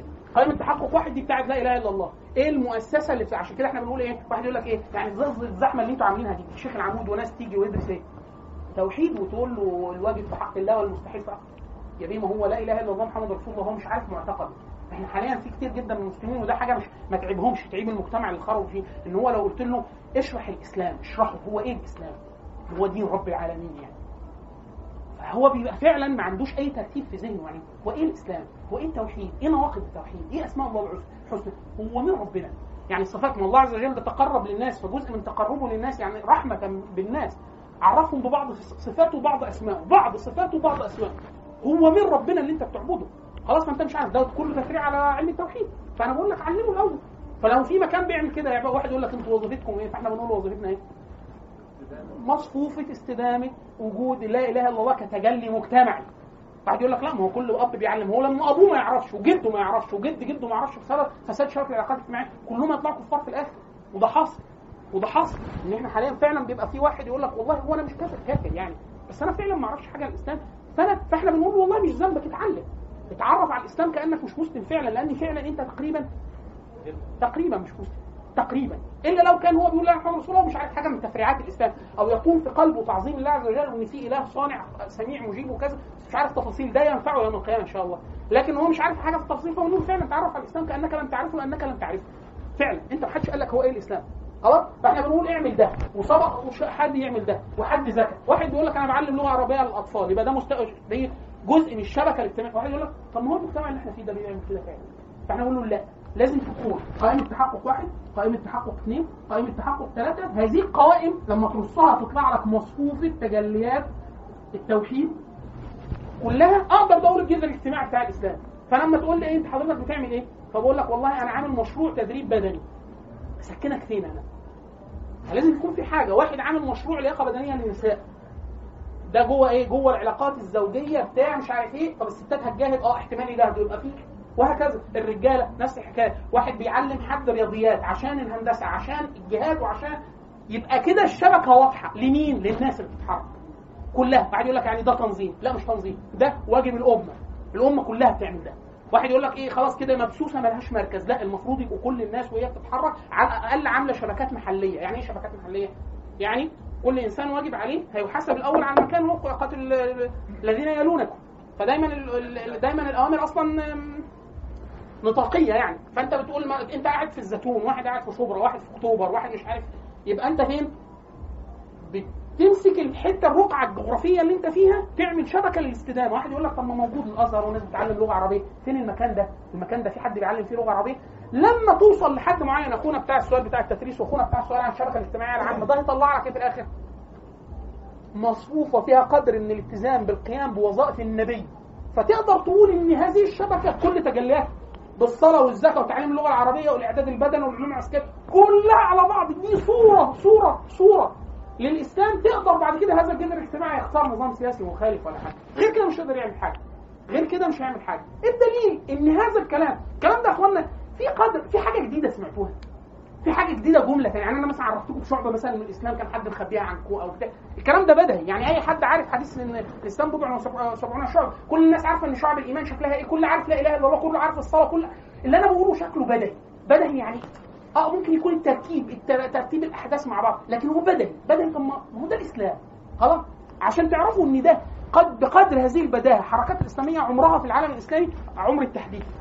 يعني إحنا عندنا أول حركة إسلامية موجودة في تاريخ ال- الع... مثلا هنا في مصر جمعية انصار السنة المحمدية 1917 18 الجمعيه الشرعية 1918 جمعية الإخوان المسلمين 1928 الجامعة الإسلامية في شبه القارة الهندية. مش عارف كل هذه الحركات مصر من أول عهد الملك فاروق عندنا مشكلة الأمية. مصر حاليا نسبة الأمية 60% الأمية الحقيقية وإلا الدولة بتقول ان هم حاجة 20% ما دام الدولة قالت حاجة 20% يبقى إحنا بالصلاة على النبي حاجة و80% مع الان الدولة بتكذب كل حاجة خلاص؟ الحركة الإسلامية عمرها في مصر يتجاوز ال 100 سنة أو 90 سنة بكل تجلياتها. انصار السنة المحمدية والجمعيه الشرعية والتيار الس- السلفي العام. خلاص؟ وجماعة الإخوان المسلمين والجماعات الجهادية والجماعات الراديكالية التكفيرية والجماعات حتى الجماعات الجمعيات وشيوخ الأزهر والمعاهد الدينية وبتاع. مصر نسبة الأمية 60 60 مليون مسلم 60 مليون مسلم. من أصل 100 مليون مسلم ما يعرفوش أصلا يعرفوا يتعرفوا على الله عز وجل ولا رسول لأنه ما يقدرش يقرأ حاجة من دول. وما عندوش ملكات التفكير لا المنطقي ولا الشرعي إن هو يتلقى الرسالة. خلاص؟ وهذه الحركة عمرها 90 سنة في مصر. كل هذه الحركات كلها كلها بدعم حتى بفلوس من الخليج والعالم المسلم الخارجي كلها. لا تستطيع لا تستطيع تحليل الاسلام شعبه الأصلية والقيام بأهم شعبه على الإطلاق وهي استبقاء اللسان العربي. كتابة وقراءة في المجتمع المسلم ويقول لك اصل أنا ممنوع اصل كان الناس أحيانا بتطفي على الأنظمة المستبدة أو حتى الكثيرة حتى قدرات إلهية. يقول لك إن هو منعك من كل حاجة. يا مولانا هو مش منعك ولا حاجة. أما هذه الأرض فالأرض لله ورسوله. وأما الله عز وجل فقال كتب الله لأغلبن أنا ورسلي. وان وأن يحيى منكم من حي عن بين كل ده مكتوب في كتاب الله العزيز اللي بين يدي الناس مبثوث. إن هو إيه؟ إن هو مفيش أصلا إن الله عز وجل يعني آه، الله عز وجل ملك الملوك. ولا يقع شيء في ملك الله في ملك الله عز وجل إلا ما شاء. أنت بس مش عارف مش عارف اللي عليك. لو انت عملت يعني النبي صلى الله عليه وسلم واحد يقول لك انت شايف الكيانات الاسلام شايف الكيانات والدول والتأمر على الإسلام. يا مولانا النبي محمد صلى الله عليه وسلم بعث وهو رجل أمي. يعني ليس لديه من الأدوات إلا ما يوحى إليه. خلاص وما لديه من الخبرات الحياتية اللي معاه ولا يملك إلا نفسه. في البداية. وكل العالم كافر. بامبراطورياته بالفرس بالروم بالهند بالصين بالحبش. بعد من أول بعثة النبي صلى الله عليه وسلم لغاية بعد وفاته ب 20 سنة كان ثلاث أرباع القصر ثلاث أرباع العالم يدين لله عز وجل بالتوحيد ويدين لمحمد بالنبوة. بعد وف... يعني هو من أول البعثه لغاية 23 سنة دنت له الجزيره العربيه من أول الجزيره العربيه لغاية 30 سنة عمر الخلافة الراشده كان المسلمين في الأندلس وفي أرمينيا واذربيجان في آسيا الصغرى وفي بلاد السند وفي بلاد ما وراء النهر وفي الحجاز كله والعراق كله ومصر لغاية النوبة في 30 سنة من بعد وفاة النبي صلى الله عليه وسلم. وهو قد بعث ولا يشهد لا إله إلا محمد رسول الله إلا بقايا من أهل الكتاب ومحمد صلى الله عليه وسلم. فهو الله عز وجل لا يكلف لا يكلف بمحال ولا يكلف إلا بالمستطاع. فأنت لو عملت المستطاع بالقدر الكافي إن أنت تتعلم وتعلم جارك وتعلم الناس وتبث الخير العام في الأمة وتعمل مشروع لتعليم اللغة العربية للأطفال وتعليم اللغة وفتنس للنساء وتعليم مش عارف إيه والرسم والطبيخ عشان النساء ما تطلقش ومش عارف فيديوهات هندسة كل ده هتفاجئ إن أنت وإلا حركة مخزية زي الحركة الصهيونيه يهود ربنا غضبان عليهم ولا غير مؤيدين لا في دنيا ولا في اخره وهم مش عارف إيه وبتاع. بجهد مستحيل أصلا يتحقق في الدنيا الواقع لأنه اللي عمليه أصلا مخالف لكل منطق طبيعي يعني أوروبا بتحتقرهم هم مش راضيين يهاجروا. اليهود نفسهم مش عايزين يروحوا إسرائيل لغاية دلوقتي. أكبر عدد من اليهود خارج إسرائيل مش راضي يروح. و... والعالم الإسلامي كله ضدهم. والامم العربية كلها بعتت لهم سبع جيوش بميليشيات حتى ميليشيات الحركه حركة الاخوان المسلمين راحت تحارب كل ده كل ده وهو ببعض الإعدادات اللي هي مستحيل عقلا إن هي تصمد صمد. فحاشا لله ان يكون الله عز وجل أنت بتعمل حاجة يعني هو لا الله عز وجل لا ينصرك. ولا بتاع إن من آه، آه، ولا ينصرن الله من ينصره. يعني أنت لو تنصر الله عز وجل بينصرك. بس هي الفكرة في إيه؟ تفهم عن الله عز وجل الأول عشان كده إحنا دايما بنقول ما وجب عمله؟ وجب علم. وأنت تشوف شو الشعب دي مش اختراع. أي كتاب شعب لو أنت عملنا كده إحنا ممكن نعمل ورش عمل بعد كده اللي هو إيه؟ ورش عمل المصفوفات ونخلصها برضه ونبلغ عنكم حاجة كده. نعمل بقى شوف وبعد كده شوف لك مشروع اعمله مشروع يعني إيه؟ يعني إيه مشروع؟ اعمل شركة اعمل شبكه جامعات توثيق اعمل اعمل أي حاجة. أنا فاكر إن هذا المكان اللي هو شيخ العمود إحنا إحنا شيخ العمود إحنا بادئين مثلا من خمس سنين. خلاص؟ عدى علينا أكثر من 60000 طالب. 60000 طالب. جه استمع أي شيء عندنا ومشي عجبه ما عجبوش بقى فهم ما فهمش. 60000 طالب في خمس سنوات. خلاص؟ كل القائمين على المكان دول كام كام النفر اللي بيدرسوا؟ معدود مع قليل. 15 واحد 20 يعني كل الأسماء اللي عدت من أول الانشاء لغاية دلوقتي 20 واحد مثلا. المتطوعين اللي قايمين معانا آه عدد كبير ما شاء الله ربنا ينفع بيهم. يعني إيه؟ واحد مثلا بيظبط كاميرا حد تسجيل حد معاه كمبيوتر حد مش عارف بيجمع تبرع حد بيروح ويجي حد بيشيل حاجة حد بيقابل الناس. معظم الناس متطوعين وبعض الناس بتاخد أجور وأجور يعني بالنسبة للي يعملوا مثلا واحد على 20 من المستحق وهو بياخد مش عشان أجر. إحنا ما ندولوش بنقول له أجر وإلا فعلا هو عمل تطوعي ده هو متطوع لنا بوقت. مش متطوع لنا إحنا على الحقيقة بوقت هو متطوع. للشبكه، الشبكة الاجتماعية لا إله إلا الله محمد رسول الله وإلا لو ما حدش قام بده لا يعني هت- هتتعذر جدا على الأمة، وهكذا. فالقصد بسيط جدا لكن من بداهة الأشياء اللي إحنا بنقولها مثال مش في استعمار مش في ظل استعمار. الحركة الإسلامية كلها مر عليهم فكرة تجنين الناس واللغة العربية وبتاع وهو مشروع بدهي. بدهي يعني بدهي بشكل يعني مزعج يعني هو لو أي حد عمله مثلا أيام حسني مبارك لو هم بياخدوا اتفاق يعني مش الموضوع مش محتاج تنظيم محتاج بس روح الأمة زي مثلا لو أنتوا تعرفوا حد يعرف عرب القرآن أو عرب الرمل طالع منها الطريقة النورانيه نور البيان. دول دول دول تنظيم. شبكة مشهورة جدا. أي أخت أو أخ عايز يتعلم أحكام التجويد وتعليم حروف الهجاء للأطفال وبتاع شبكة ممتازة جدا. وشبكة من شعب الإيمان. وبتستديم على الناس ده. المشكلة في إيه يا اخوانا إن الله عز وجل يعني الله عز وجل رحيم. الله عز وجل رحيم. ولكن الله عز وجل يعني إيه؟ آه إن لم يقم الناس بحق العبودية استبدلهم ولا كرامة. استبدلهم ولا كرامة. الله عز وجل يعني إذا ألقى الناس جميعا في النار ألقاهم ولا ولم يبالي خلاص؟ ولكن المسلم كريم على الله عز وجل. إذا فعل ما أمر به يعني الله عز وجل نصر. طب لو ما عملهوش؟ استبدله عادي. يعني أنت قدامك حاجة. اعملها مرة واثنين وثلاثة. قدامك 100000 ش... أنا وصيت قبل كده بهذا الفصل وبوصي بيه تاني. الفصل بتاع كتاب المجريات بتاع أخونا إبراهيم سكران ربنا يفك اسره في السعودية آه، الفصل بتاع الشيخ إبراهيم ال- بشير الابراهيمي بشير الابراهيمي ليه كلام فوق الرائع فوق الرائع في فكره تقسيم السياسة للب والقشور. آه اللي بيتكلم على لب السياسة إيه؟ عصب السياسة إيه؟ هو شبكه العلاقات الاجتماعية هي إيه السياسة؟ السياسة على امور قيام على أمور الناس بالدين بما يصلحهم في الدنيا والآخرة. دي السياسة الشرعية يعني. فانت لو مش راضي تمارس أبسط المهام السياسية أبسط السياسة الأمور السياسية تعليم الناس العلم تعليمهم اللغة العربية وتعريفهم بالوحي والقيام بالتنمية التنمية العامة والتجارة الأساسية واكتساب الناس المهارات الأساسية بالأكل والشرب والمعيشة أنت عايز تحكم إيه؟ لو أنت أصلا نفسك تحكم المجتمع بعيد عن شهوة السلطة لو انت يعني شايف أو تتوهم ان انت عايز تحكمه باسم الإسلام وهكذا على الأقل تعمل الشعب الممكنة. وإلا الله عز وجل يأمر بمحال بيامرك باللي تستطيع. أنت تستطيع تعليم اللغة العربية. ولو علمتهم علمهم بعد كده على فقه الجهاد. ولو علمتهم علمهم فتنس ويتقبض عليكم مش مشكلة نجيب غيركم تاني يتعلموا. وهكذا. لكن أنت مش عايز تعمل أبسط حاجة. أو متغافل عنها. أو ما عندكش الوعي الكافي إن أنت تشوف إن هذه هي الأولويات التي تتكون بها الأشياء. ده مثال وطبعا يعني هو طبعا ينفع يتفصل كمية كبيرة جدا من التفاصيل والأدوات وبتاع لكن على الأقل على الأقل فكرة عامة كده. لو حد عايز يستكمل ده بأدوات منهجية يقرا في إيه؟ عايزينه يتعرف واحد واحد. المعضلة في اللي إحنا قلناه إيه ده؟ إن هو بدهي أنا سكن نفسي فين؟ ده أول سؤال الناس بتسأله. أنت اللي قلته ده حلو أنا أروح فين؟ تعليم الفتيات مثلا آه، واحد تاني يقول لك آه، أنا هعمل مشروع خبيث. آه، كلهم مثلا هيروحوا في تعليم تحفظ القرآن. يعني لا انت شوف ما ربنا سبحانه وتعالى مش حاسب الناس كلها زي بعض. في إيه؟ يعني واحد لو اداله قدرة بدنية حاسبه على الجهاد. لو ما ادوش قدرة بدنية حاسبه على الجهاد. واحد بالظبط. كل واحد هيجي انت على حسب الميزان اللي اداهولك خلاص؟ فاحنا بنقول إيه؟ لا انت لازم تتعرف الأول على أفضل شيء تنفع تعمله انت عشان تنجو انت شخصيا فاحنا بنقول لك الأول تحدد انت رسالتك الشخصية طبقا لهذه الشبكة. مش اللي هو انت نفسك تبقى إيه؟ يقول لك آه، نفسي اطلع رائد فضاء بيتك ما إحنا كنا بنقول إيه؟ من الصبح يعني إحنا عايزين شبكة تتوائم مع مراد الله عز وجل في خلق. واحد تاني تلاقيه متدني. يقول لك مثلا آه، نفسي أعمل أبقى مدرب كلاب بلدي مثلا. لا يا هو رائد فضاء اعمل حاجة ترضي الله ورسوله ركز بقى. يعني عايزين جوه الشبكة. فاحنا بنقول دايما بنحيل على هذا الكتاب. الكتاب اللي هو إدارة الوقت بين التراث والمعاصره بتاع محمد أمين شحاتة. إيه سبب إن إحنا بنحب هذا الكتاب؟ إن الكتاب هو الراجل منطلق من أدبيات إدارة الوقت. بتاعت الغرب كلها. يعني هو الراجل مراجعه 300 كتاب في إدارة الوقت. وبيقول لك كلها لا تتماشى معنا كمسلمين وإن كان فيها بعض ال- الفرعيات المفيدة. وعامل حاجة اسمها الشج- الشجرة العقدية مش الهرم بتاع الجيل الرابع في إدارة الوقت في الغرب. عامل طريقة معينة لإدارة الرسالة والرؤية للمسلم معاصر. فالكتاب اسمه إدارة الوقت بين التراث والمعاصرة لمحمد أمين شحادة. بالدال. دي رسالة دكتوراه في الجامعة الأم- في الجامعة الأمريكية مش عارف فين هو في أمريكا.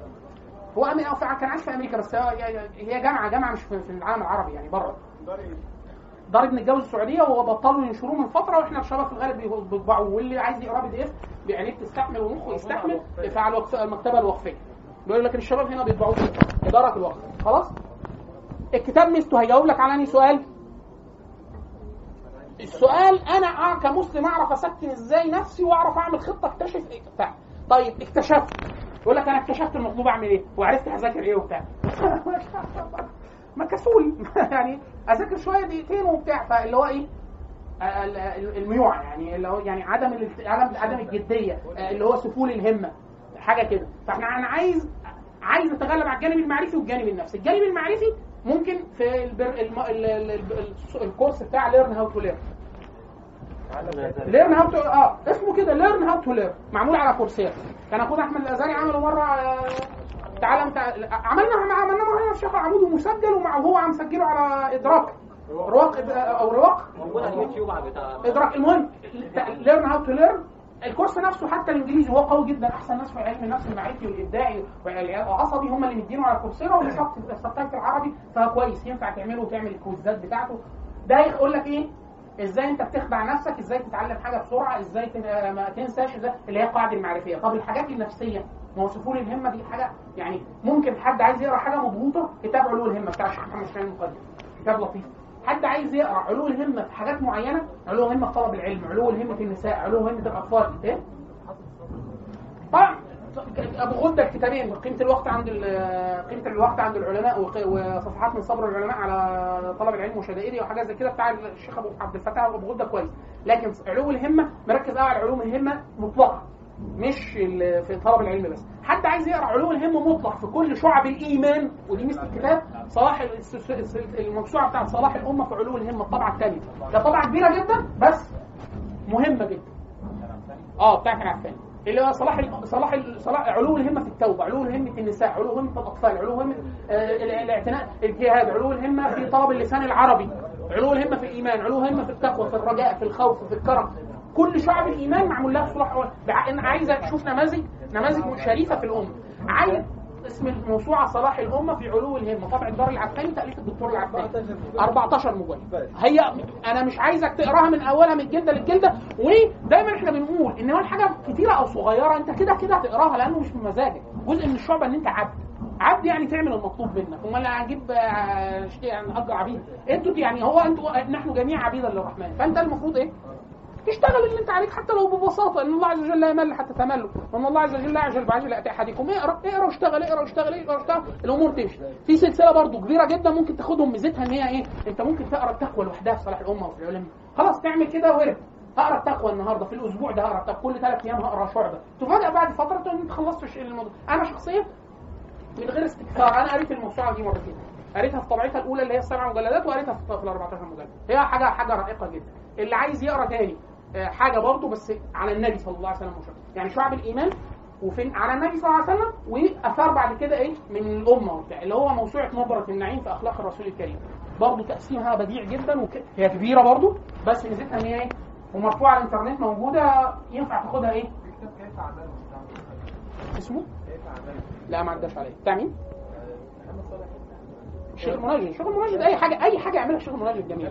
مع المعاقين مع الحيوانات مع اسمه إيه الكتاب؟ كيف عمله كيف عاملهم أنا ما شفتوش قبل كده بس أشوف. أنا أنا أشوفه لو لو لا إحنا بنقول إحنا بقى نظره النعيم 11 مجلد. لا جميل جميل. لا محمد الشيخ محمد صالح المنجد يعني من الناس العاقلة وطلعوا الشرع الممتاز وطلعوا ال- الواقعي يعني. كويس الموقع بتاعه عليه كل حاجة. الشيخ الشيخ محمد يعني ربنا يبارك في عمره ويحفظه من الفتن يعني. آه، الراجل الراجل عاقل جدا. هو أصلا كان مش متشائم نظرة نظرة النعيم في أخلاق الرسول الكريم موسوعة. مجموعة علماء لا دي مجموعة كبيرة جدا باحثين شغالين فيها وموجودة PDF وموجودة ليها كذا طبعة طبعة شرعية وطبعة غير شرعية وإحنا طبعا نحبذ الطبعات غير الشرعية في مصر غير مصر. آه، بتبقى غالية أصلا. فال PDF بتاعها موجود برضو حاجات إيه علو الهمة اليأس المروءة التقوى ال- الإنابة الرجاء. بيبقى بادئ إيه؟ التعريف اللغوي. أحاديث النبي صلى الله عليه وسلم الآيات نقول السلف بتاع في المسألة. فتعرف إيه؟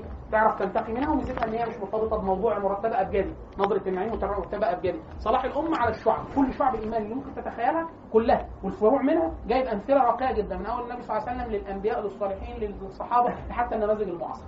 خلاص كده يا إخوانا؟ كده أنت إيه عملت خطة لنفسك؟ عندك عقبات معرفية وعقبات قلبية وعملتهم معرفي learn how to learn ده خلاص كده شوف لك بقى إيه عايزك تعمل لك مؤسسة وتديرها. يا تديرها يا تجيب حد يديرك. خلاص؟ فتقرأ حاجة عن إدارة العمل مهارات العمل في المجموعات إزاي تشتغل داخل مجموعه و في كتاب حلو قوي عاملاه واحدة بتاعت علم نفس اجتماعي ما أعرفش لغته هل تن- تناسب المجموعه ولا لأ كتاب طبعه الأنجلو اللي هو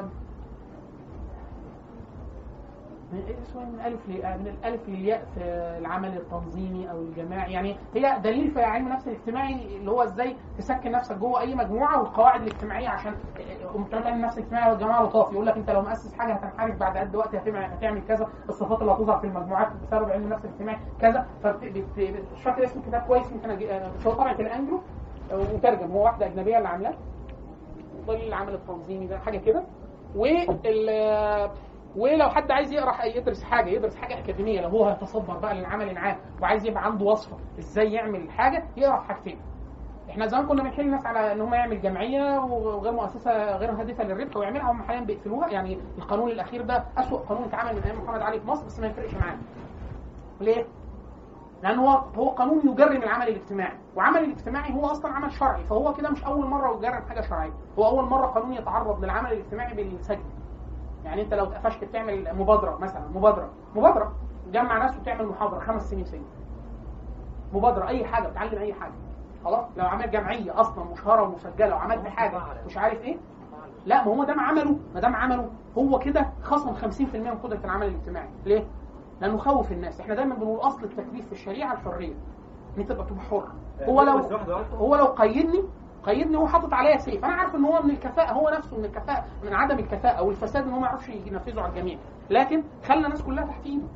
الإنشاء فعلوا الانشاء لما فعلوا وأنا عارف إن هو من ناحية الفساد هو مش عارف يطلب الشرق الطرق. هيعرف يتتبع الناس. الشاهد الجانب الثاني لو عايز تعمل شركة اقروا بقى في الشركات. يعني سواء اللي هو ال startups عموما. يعني إزاي تعمل مشروع إزاي تشتغل startup عموما. وفي ال freelance عموما. يعني دايما دوروا حاليا في الحاجات اللا نظامية الحاجات اللا مركزية الحاجات اللي يمكن ضبطها في الشبكة في العموم. ليه؟ لأن أنت كل مدى الدنيا بتضيق بس ما بتضيق في الحاجات التنظيمية الثابتة. لكن تقدر إيه؟ يعني في حاليا دلوقتي شركات هي كلها أونلاين. حاليا كورسات كتير تعليم عربية لغير الناطقين أونلاين. تعليم علوم شرعية أونلاين. مش عارف إيه. يعني احتال. يعني شوف الاحتال يعني مش تحتال تبقى محتال يعني لا طلب الحيلة يعني. احتيال هو طلب انت تعمل حيله مباشرة غير مباشرة عشان تنفذ الحاجة اللي عملها ده كده كده شكل عام عام. إزاي؟ انت بتدور على جذر اجتماعي جذر اجتماعي غير الموجود. مفيش حاجة هتتغير إن لم يصل هذا الجذر لقدر من التماسك بعد يعني مش حاجة هتتغير يعني يعني انت لو وصلت بدون حتى ممانعه هتيجي تنفذ مش هيحصل حاجة. عشان كده إحنا دايما بنقول إيه؟ بنقول ان في عصور كثيرة في التاريخ بيجي الحاكم حاكم عادل ومعاه قدرة وكل حاجة والدولة في إيده أو السلطان في إيده وتلاقي الدولة انهارت في وقته والمجتمع انهار إيه السبب؟ انه بيكون وصل الجذر لمرحلة اللي بيسموها irreversible أو غير قابلة للعكس اللي هو إيه؟ لا يمكن إيقاف الانهيار المجتمعي ليه؟ خلاص مفيش حاجة توقفها حتى بقوة الدولة يعني مثلا روسيا وصلت لمرحلة مرحلة إن خلت عقوبة النشل أو السرقة الإعدام ليه؟ النظام الاجتماعي اهترأ والاخلاق لدرجة إن أنت لا تستطيع ضبط الناس إلا بقوة عظيمة جدا والناس بتعمله. يبدو إن أنت إيه؟ ما فيش شبكه أخلاقية بالكلية فده مش هيستمر. عشان كده في ناس كتير جدا من أساتذتنا في التحليل يقول لك إيه؟ يقول مثلا آه، نظم زي روسيا زي الصين أو بتاع هي بتحمل بذرة انهيارها في الداخل. ليه؟ لأن مهما عملت على حساب شبكة العلاقات الاجتماعية حتى في حكم الثقافة بتاعتهم قول سؤالك وبعد كده أرجع لك. آه إحنا بنقول لو حد عايز يتصدر حاجة في العمل المجتمعي إحنا بنحيله على مسارين. مسار بتاع اللي هو الستارت ابس عشان يبقى شركات أو حاجة زي كده والمسار بتاع المش... الشركات اله... ال- المؤسسات غير هادفة للربح. مؤسسات غير هادفة للربح اللي هي أي حاجة بتخلص ب Os. يعني إن جي إن جي أوز ام بي أوز اللي هو non-profit non-government إيه بقى؟ إن أنت تدير حاجة غير هادفة للربح اللي هو بيسموها أحيانا mission-based management إن أنت بت- بتدير حاجة قائمة على الرسالة على القيمة مش على تعظيم الربح. فده في أبسطها هنا في مصر في دبلومة بت- بت- بت- بتعملها كلية اقتصاد وعلوم سياسية. دبلومة أي حد ياخدها أي حد معاه مؤهل عالي ياخدها. اللي هي دبلومة إدارة المؤسسات غير هادفه للربح المؤسسات غير حكومية. إزاي بس تاخد الفكرة العامة للإدارة العامه في أدبيات طبعا كتيرة مكتوب في ده. كويسة؟ إيه؟ كويسة معقولة. يعني في في أخونا ممكن تسأله أخونا عاطف آه، اللي معانا هنا في شغل عمود هو خدها آه، أو بياخدها يعني. وفي آه، وفي الستارت ابس في ادبيات كتيرة جدا بقى. ده عايز انعبشها يعني. أنتوا آه، الإيه؟ بقى اكتب لهم ال- ال- ال- التفاصيل على على السبورة. أنا أنا عندي أدبيات يعني عندي كتب وبتاع بس لو في حاجة سهلة وبسيطة بتشرح ده لأنه كتر قوي دلوقتي يعني. في كم فيديوهات كم فيديوهات وكورسات كاملة وحاجات بسيطة جدا سريعة جدا على يوديمي وبتاع اللي هو إيه؟ يعني لأن انت عايزين انت إحنا عايزين نعظم الفعل الاجتماعي قبل الوصول لمرحلة عدم الانعكاس. اللي هو إحنا واصلين لمرحلة لو لم تصل بهذا المجتمع لقدر ما من الخيرية على الشعب دي. يعني في واحد يقول لك آه يعني حضرتك تقصد تع- تعظيم المجتمع المدني. بقول له لا. المجتمع المدني ده توصيف سياسي غربي لمجتمعات قائمة على مراقبه الفعل الحكومي حقوقي أو إنساني أو كذا. أنا مش ده. أما الواحد يقول لك طب ما أنت أحيانا بتعمل ده. بقول لك أنا أحيانا بعمل ده بس أنا منطلق من منطلق تاني خالص. اللي هو شعب الإيمان. أنا منطلق من حاجة تاني خالص. خلاص؟ فأنا لما هاجي أعمل شركة والشركة دي هتكون بتتاجر في حاجة هكون أصلا الشركة دي أصلا في الشعب هوصل هتلاقيني اتقبض عليا لأن هتلاقيني هتوصلني لشعبه الجهاد مثلا. يعني أنا أكون بعمل حاجة مش عشان تعظيم تسكين التقانة داخل مش عارف إيه تعظيم فرص العمل هو هو والله كلام جميل وكل حاجة بس هو مش ده المنطلق بتاعي. يعني أنا منطلق في الآخر أنا في الأول في الآخر متطرف يعني أخبي؟ أخبي؟ لا ما أخبيش. يعني على لغة عربية أنت بتعمل لغة عربية. اللغة العربية آه، آه، بيسموها الصناعات المعرفية حاليا. كل العمل في اللغات هو من أعلى الصناعات في العالم. العمل في أي حاجة في اللغة. في كتاب اسمه المال والكلمات وفي كتاب اسمه اللغة والاقتصاد. كم مئات المليارات في العالم كل الناس بتشتغل فيها فين؟ في اللغة. لكن أنا وأنا بشتغل في اللغة ليه؟ أنا هكسب؟ يا ريت. هنخش الجنة ونبقى مليار أبقى مليونير. ممتاز وكل حاجة. لكن في الأصل أنا شغال ليه؟ لاستدامة لسان الوحي ولسان النبي صلى الله عليه وسلم في الأمة. يعني هو ده الهدف الأساسي. بعد كده أنا عملت مشروع تعليم العربية للأجانب تعليم مشروع عربية أونلاين تعليم رياض أطفال فالناس بيت مش عارف إيه. عملت أي حاجة وخدت فلوس كان وإحنا دايما بنقول معنى إن مؤسسات غير هادفه للربح مش معناها إن العمل مجاني. معناها إن الربح لا يذهب بالكلية لجيوب أصحاب المشروع. لاستدامة اللي هو الصورة الوقفية. واقروا في الاوقاف في الأوقاف عموم الأوقاف. إزاي تعملوا وقف محلي؟ طبعا هيتمنع فتعملوا وقف دولي يعني تشوفوا إزاي بقى إيه تتصرفوا. دي المحاور الأساسية المحاور الأساسية. لو حد عنده سؤال يقوله. قول. جويل مجدال اللي هو كان بيقول الأطروحة الرباعية بيقول إن العلاقات ما بين الدولة والمجتمع في العالم إما في دولة قوية ومجتمع قوي أو دولة قوية ومجتمع ضعيف أو دولة ضعيفة ومجتمع قوي أو دولة ضعيفة ومجتمع ضعيف. فبيقول مع التحليل قديما وتاريخيا وبتاع إن لما بيبقى في جذر مجتمعي قوي اللي هو المجتمع القوي بيفلح حتى لو الدولة ضعيفة حتى لو انهارت لأنه بيستطيع إنشاء آه، التحمل ولو مستعمر بيطلع المستعمر وبعد كده بينشئ نظام سياسي. لما بيبقى عندنا نظام سياسي شاب يبدو متماسك مستبد قوي وبتاع وما عندوش جذر اجتماعي لما بينهار بينهار كل حاجة ولا يمكن صناعته. فإحنا دايما بنراهن على إيه؟ الأول بنتكلم على الجذر الاجتماعي وده معناه وده أنا بأكد أهو تاني مرة إن ده مش معناه التغافل عن السؤال السياسي. إحنا بنقول إن السؤال السياسي التعامل معاه فقط مع اغفال الجذر الاجتماعي هو حماقة. هو حماقة. ليه حماقة؟ لأن أنت بتطالب بشيء جذر الاجتماعي اللي هو شرط التحقق بتاعه مش موجود، أدوات الفعل الاجتماعي بتاعتك مش موجوده، فلما تيجي تتحرك هتفاجئ إن في دولة معاها امكانيات ضخمة جدا وأنت معكش أي حاجة مكافئة لده، اللي هو مثال القلب الصناعي والقلب الطبيعي، فواحد بيقول لك خلاص مش عاجبك القلب الصناعي؟ طب ادي القلب الصناعي. راح مخلعه لك طب ما أنا هموت. أنت هتبوس إيده وما يخلعوش. هتبوس إيده عشان ما يخلعوش. ليه؟ لأنه لو خلع أنت هتموت. لأن أنت مش عامل أصلا القلب البديل أو الرئة البديلة دي. تمام.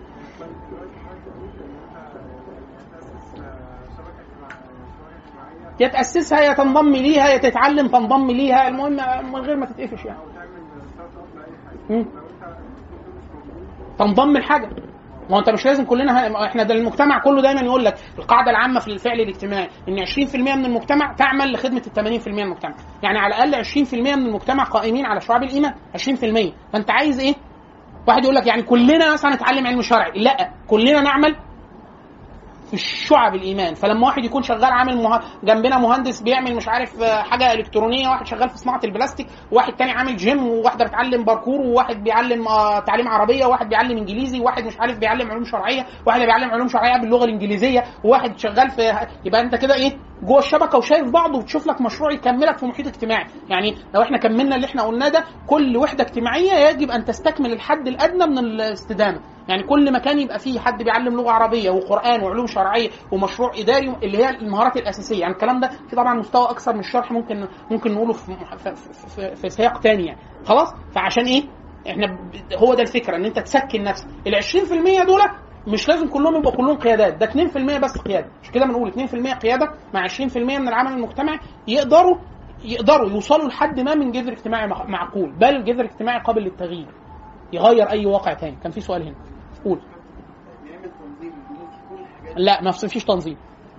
تنظيم التن... بص يا مولانا التنظيم أصلا هو هو زي الدولة القومية الحديثة. التنظيم هو احد أحد الوسائل الطارئة على أذهان المسلمين. لأن التنظيم ابن الدولة القومية الحديثة. التنظيم التنظيم والحزب. ابن الدولة القوميه الحديثة هو شيء صلب هرمي عايز يستبدل يوصل لسدة الحكم إما بالعنف أو بالعمل السياسي وكذا المهم للوصول لسدة هذه المنظومة ثم بس الرسالة الإصلاحية بتاعته.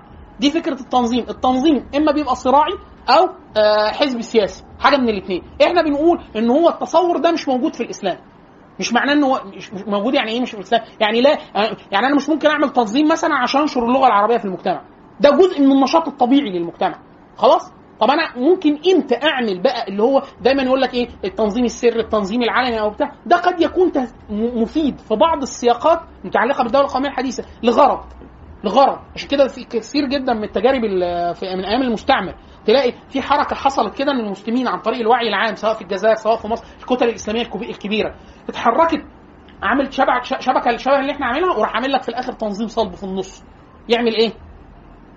يكون في مثلا مقاومة مسلحة ضد المستعمر مش عارف إيه فعايز يعمل حاجة صلبة حاجة بنفس قوة الدول القومية الحديثه أو المستعمر. فده بيبقى في السياق ده مفهوم. لكن أنت تعمل تنظيم هدفه العام نشر الإسلام تنظيم. يعني تنظيم يعني. باللغة ال- بتاعت اللغة الاجتماع اللغات بلغه التنظيمات أو شبه علم النفس الاجتماعي يعني حاجة هرمية كده. عشان تعمل ده هو هيبقى يحمل نفس أم نفس نفس امراض الدولة القومية الحديثة. يعني الت- التنظيم ده هو علماني بالأساس. هو لا يقوم على الكفاءات الشرعية والتصعيد على معايير شرعية بالأساس. هو يمارس سياسة شرعية بالأس... غير شرعية بالأساس. وأنا لو حد عاي... لو عايز تقرأ ده يعني تفهم ده كويس بال... ت... ت... ت... يعني تفهم الكونسبت اللي أنا بقوله أو المفهوم اللي أنا بقوله. اقرأ نقد الحزب كتاب اسمه نقد الحزب لسلامه كيلة. هو الشيوعي بتاع الحزب ال... ال... آه شيوعي عشان نبقى واضحين. نقد الحزب بتاع سلامة كيلة والكتاب بتاع كتاب من جزئين. لو لقيت نسخة منه هنا ومعاك فلوس ومضحي فيهم هاته خدوا آه اسمه سيكو... سيكولوجيا الجماعات من جزئين. واحد بتاع النظرية واحد بتاع التطبيق. وهتتخض لما تقراه. لأنه اللي كاتبه الدكتور لويس ميليكا بتاع علم النفس الاجتماعي علم النفس عموما هو تخصصه مقاييس عامل كتاب اسمه سيكولوجيا الجماعات فبيقول لك لو أنت عامل جماعة أقول لك هيبقى عيوبها إيه؟ واقول لك هيعمل فيها إيه؟ فيقول لك النظرية يقول لك التطبيق ومطبقه على الإدارة وحاجات كذا. تفاجئ إن الكلام هو هو. لو واحد انتمى لأي تنظيم أو عارف أي عيوب من العيوب التنظيميه يقول لك هو ده فعلا اللي حصل. طب هو عرف منين؟ إن الكلام ده مبثوث. الكتاب بتاع دليل التنظيمات اللي أنا بقول لك ناسي اسم المؤلفة بالظبط ده مكتوب فيه ده بالنص بس بلغة أخف من لويس ميليكا لويس ميليكا كاتبه بلغة أكاديمية حلوة جدا. الجزء الأول نظرية الجزء الثاني تطبيق. وأنا كنت عامل ثلاث مقالات منشورين. اللي هو ك- ك- ك- كان اسم اسم اسم المقال كده مع اللي حل تنظيم مع اللي حل تنظيم جماعة الإخوان المسلمين. اسم كده اسم الثلاثيه واحد فيهم مع حل تنظيم جماعة الإخوان المسلمين الجزء الأول مع واحد تاني نحو خلافة ممكنة. التالي ثلاث مقالات كلهم بيناقشوا الفكرة دي بس أنا كنت جاي واخد جماعة الإخوان المسلمين كمثال لأنه تعتبر أكبر جماعة إسلامية حديثه من بعد ألف بعد سقوط الخلافة وأكثر حاجة متأثر بها المجال العام في مصر. تمام؟ الثلاثه دول الثلاث حاجات دول اقرأ المقال و... بس أنا نصيحة اقرأ سلامة كيلا الأول اقرأ لويس ميليكا لو فيك حيل يعني تقراه واقرأ ال- المقالات هت... هيبقى واضح عندك إيه الفرق بين إن أنت تعمل تنظيم بالمعنى الهرمي وإن أنت تعمل شبكة منظمة. أو باللغة تانية تنظيم شبكي أو شبكة مجتمعية. خلاص؟ كلهم بي... آه ما, هي دي ما هو ده اللي إحنا لأن الناس لما بيقولوا تنظيم لا يعني إلا تنظيم هرمي. فاحنا عشان كده بنقول لهم لا بقى ما دام التنظيم يبقى تنظيم وحش. لا مش لأنه أنا متفاهم فاهم إن هو ما بيسألش على كل أنواع التنظيمات. هو بيسأل على تنظيم الهرمي الصلب وأنا بقول له إن كل تنظيمات الهرمية الصلب هي تنظيمات علمانية بالأساس. خلاص؟ يعني مثلا الحركة السلفية في مصر. تيار مختلف عملوا مرة تنظيم. هو علماني بالأساس. يعني هو من غير ما يعرف. هو مش لازم يقول على كده. هو ه... ليه؟ هو هيؤوده ل- هي... هيؤدي بيه نفس دي حاجة بيسموها طبيعة طبيعة القالب. يعني الدولة القومية الحديثة هي هتوديك للعلمنه لوحدها. التنظيم الصلب هيوديك للعلمنه لوحدها. اقرا سلامه كده هتعرف اللي أنا بقول اللي هو فكرة إن هو لوحده لك أمراض. لحظة واحدة كده. أي أسئلة عند البنات؟ سيبكم من دول. اسكت خالص. قول. لا أنت موجودة فيها. دي المفاجأة. أنت حضرتك موجودة دلوقتي. كده موجودة. إيه؟ واحد؟ آه مدرس رياضيات.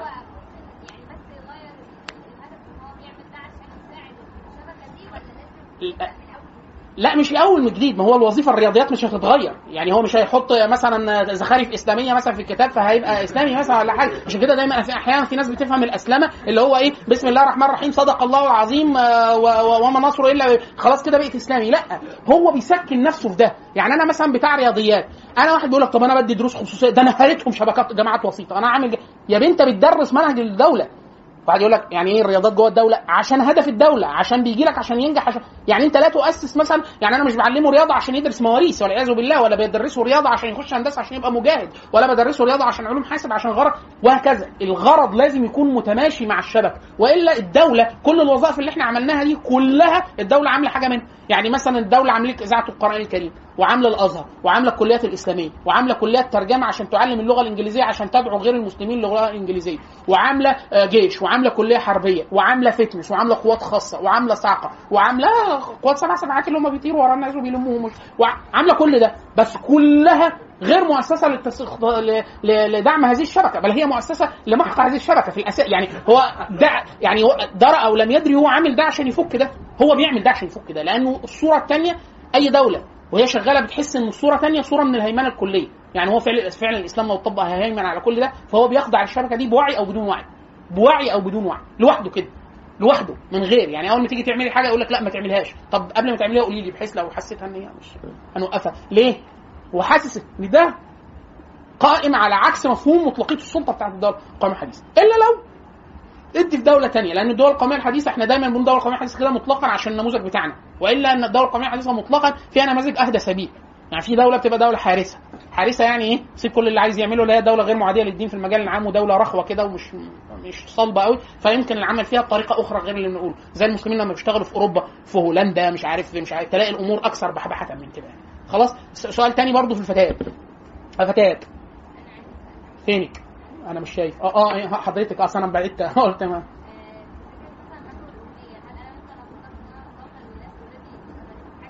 زي الفل.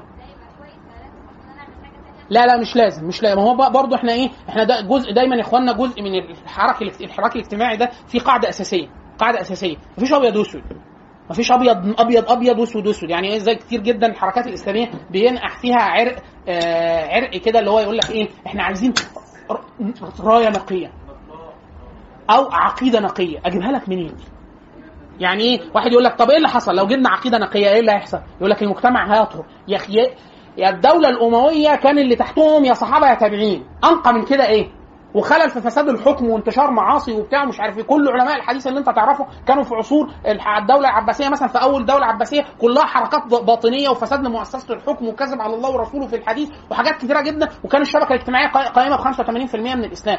فادعاء الطهورية أو النقاء في أي حاجة مستحيل وأنت لو مستنيهم يبقى يعني يوم القيامة إن شاء الله. يعني اللي هو ما فيش حاجة. ما عشان كده إحنا دايما بنقول جزء من تصورات الإسلام جزء من تصورات الإسلام. إن أنت عبد عبد يعني إيه؟ يعني بتشتغل بال بال بال بالمتاح. بالمتاح إن هو إيه طب لا أصل أنا ما فيش مزيل عرق. طب ما فيش تكييف وإحنا شغالين. طب ما فيش مش هيوزع علينا عصير. هو إيه؟ اللي هو إيه اللي أعمله لك؟ يعني يقول لك طب اضمن لي إن محدش يقبض عليا واديني بالقفا. ما, ما والله ما أقدرش أضمنها لك. يعني ما فيش. طب اضمن لي مثلا إن أنا يعني هاخد رواتب كويسة. طب هخش الجنة؟ قول لي هخش الجنة وأنا أشتغل معاكم. يا بيه ما أعرفش لما النبي قال لهم في بداية الأمر ما أدري ما يفعل بي ولا بكم. طب إحنا إحنا عقيدة صحيحة؟ مش صحيحة هتشتغل برضه. يعني اللي هو إيه؟ هو بمزاجك. يعني أهل السنة والجماعة يقول لك نقاتل وراء البر والفاجر ونصلي صلاه وراء البر والفاجر. ليه؟ فجوره على نفسه وقوته و... و... للمسلمين. يعني أنت دلوقتي بيقول لك إيه؟ أنا طب إحنا كلنا لو هن... إحنا نشتغل في المظبوط يعني المفروض أنا ما أقعدش القعدة اللي أنا بتكلمها. أنا راجل جاهل وحضراتكم يعني ينقصكم كثير من العلم مش هقول جهالة فإحنا المفروض ما حدش يقعد. لا أنتوا تتكلموا لا أنتوا تسمعوا ولا أنا اتكلم لكن إحنا بنعمل إيه؟ أنا من باب الضرورة قاعد معاكم ليه قاعد من باب الضرورة؟ عشان أنا بفهم لا مش بفهم قوي يعني بس إيه اللي هو إيه عندي حاجة أعرفها أقدر أقولها لكم. خلاص؟ فأنا المفروض أقعد القعدة دي. ليه؟ لأنه مش بمزاجي. واحد يقول لك إيه طب أنا أغيب عنكم 20 سنة؟ أبقى عالم؟ هتكون في الغالب أنتوا كلكم يا إما يا إما انحرفتوا يا إما اتقبض عليكم كلكم. يعني إيه؟ يا إما قريتوا حاجة غلط. فأنا لو عندي حاجة مفيدة أعرف أدلل عليها ولو بسيطة. أعملها. عشان كده النبي صلى الله عليه وسلم إيه قفل الباب على الناس. قال لهم إيه يا مولانا؟ قال لهم إيه؟ بلغوا عني ولو آية. يعني أنت إيه؟ تحفظ القرآن كله بالقراءات واجي لك. ما تحفظ. بلغوا عني ولو. آية. بغور تقول الآية وتمشي. وآية واحدة تدخل الجنة إن شاء الله. طب واحد يقول لك إيه؟ طب ما أنت شايف. هنشتغل في النفاق ده. طب استنى. النظام يقع ونبدأ على نظافة. يعني هي فكرة اللي هو إيه؟ إحنا نبدأ في وضع على يعني أنا ما أقدرش أشتغل في. لا. لا. مش قادر. خلاص؟ فإحنا بنقول له إيه النبي صلى الله عليه وسلم إيه؟ إذا قامت القيامة على أحدكم وفي يده فسيلة. يعمل إيه يحرق الفسيله يقول لك القيامة يا هذه الفسيلة يا الله خدو خدني يا رب. مثلا ما هو يوم القيامة يعني أنت الكوكب اللي قاعد عليه اللي زرعت فيه أم الفسيلة دي هيجي النيزك ياخدك أنت والفسيلة. أنت بتشتغل لمين؟ لله عز عشان كده إحنا قلنا ده قبل كده وبنقوله تاني في الدورة اهو. ان هو إيه في حد يقول لك إيه إحنا شا... مش النظام ده وحش؟ وحش. خلاص إحنا قاعدين لغاية ما النظام ده يقع إحنا هنسيب له تتكاثر عليه مشاكل اجتماعية والناس كلها هتبقى جهله ما يعرفوش أي حاجة. ويحسوا بالجوع جامد و... ويخرجوا في ثورة تأكل أخضر واليابس بعد ما تاخد تاخد يقول لك لا مش هنقدر ما إحنا هنكون إحنا يا إما الأخضر يا إما اليابس يعني. يا إما هنكون كلناه معاهم يعني. ما انت أنت شخصيا أنت هياكلوك نفسك. خلاص؟ فأقول لك لا مفيش. أنت كده ده أحيانا يسارين كده يقول لك إحنا نسيب لغاية ما القنبلة الاجتماعيه تنفجر في وشه وإيه؟ ونبدأ على نظافة. مفيش نظافة. ده خلاص بقت صفيحه زبالة. خلاص؟ اثنين في المستوى في المفهوم الشرعي اللي إحنا بنتكلمه انت مكلف من قبل الله عز وجل. تشتغل بمزاجك. عشان كده النبي صلى الله عليه وسلم عاتبه الله عز وجل وصحح له كل هذه وجهات النظر والنبي نفسه. وهو ماشي. يجي مثلا يقول لك طب أدعي دول لما تدعيش دول؟ يقول له مش بتاعتك. أنت تدعو بس. لما مال لناحية حد مثلا في حسبة النبي صلى الله عليه وسلم إن دول أهل وجاهة وكذا إن رب العزة قال له لا. لما جه مش عارف قال لك طب بلاش لو أنا ما خدتش لو أنا ما قتلتهمش الوضع أحسن قال له لا كنت المفروض تقتل الاسرى طب مش عارف أعمل إيه؟ لا ليه؟ أنت وظيفتك إيه؟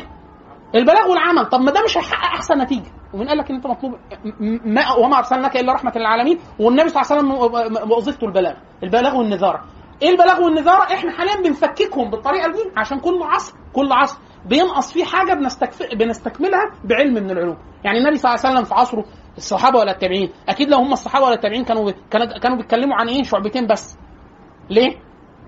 لأن الباقي كله موجود. باقي قال لك طب ما تيجي نعمل علم النحو. طب ما تيجي ننقط القرآن. لأنه ده الحتة اللي باقية الاستكمال. والباقي عايز تروح تتعلم القرآن الصحابي موجود عايز تقرأ مش عارف إيه موجود الحديث بتاع النبي صلى الله عليه وسلم موجود الجهاد أهو بيجاهدوا مش عارف إيه. يعني إيه؟ الشبكه متكاملة. إحنا ليه الشبكة عندنا بحبوحه حبتين؟ يعني إحنا مثلا لو حللناها دي تطلع مثلا 30000 تاسك جزئي. 30000 تاسك جزئي. يعني ممكن يعني تعمل كده بس أنا إيه مش عايز الموضوع يعني إيه الناس تهتم قوي بالتفاصيل أكتر من الصورة الكلية.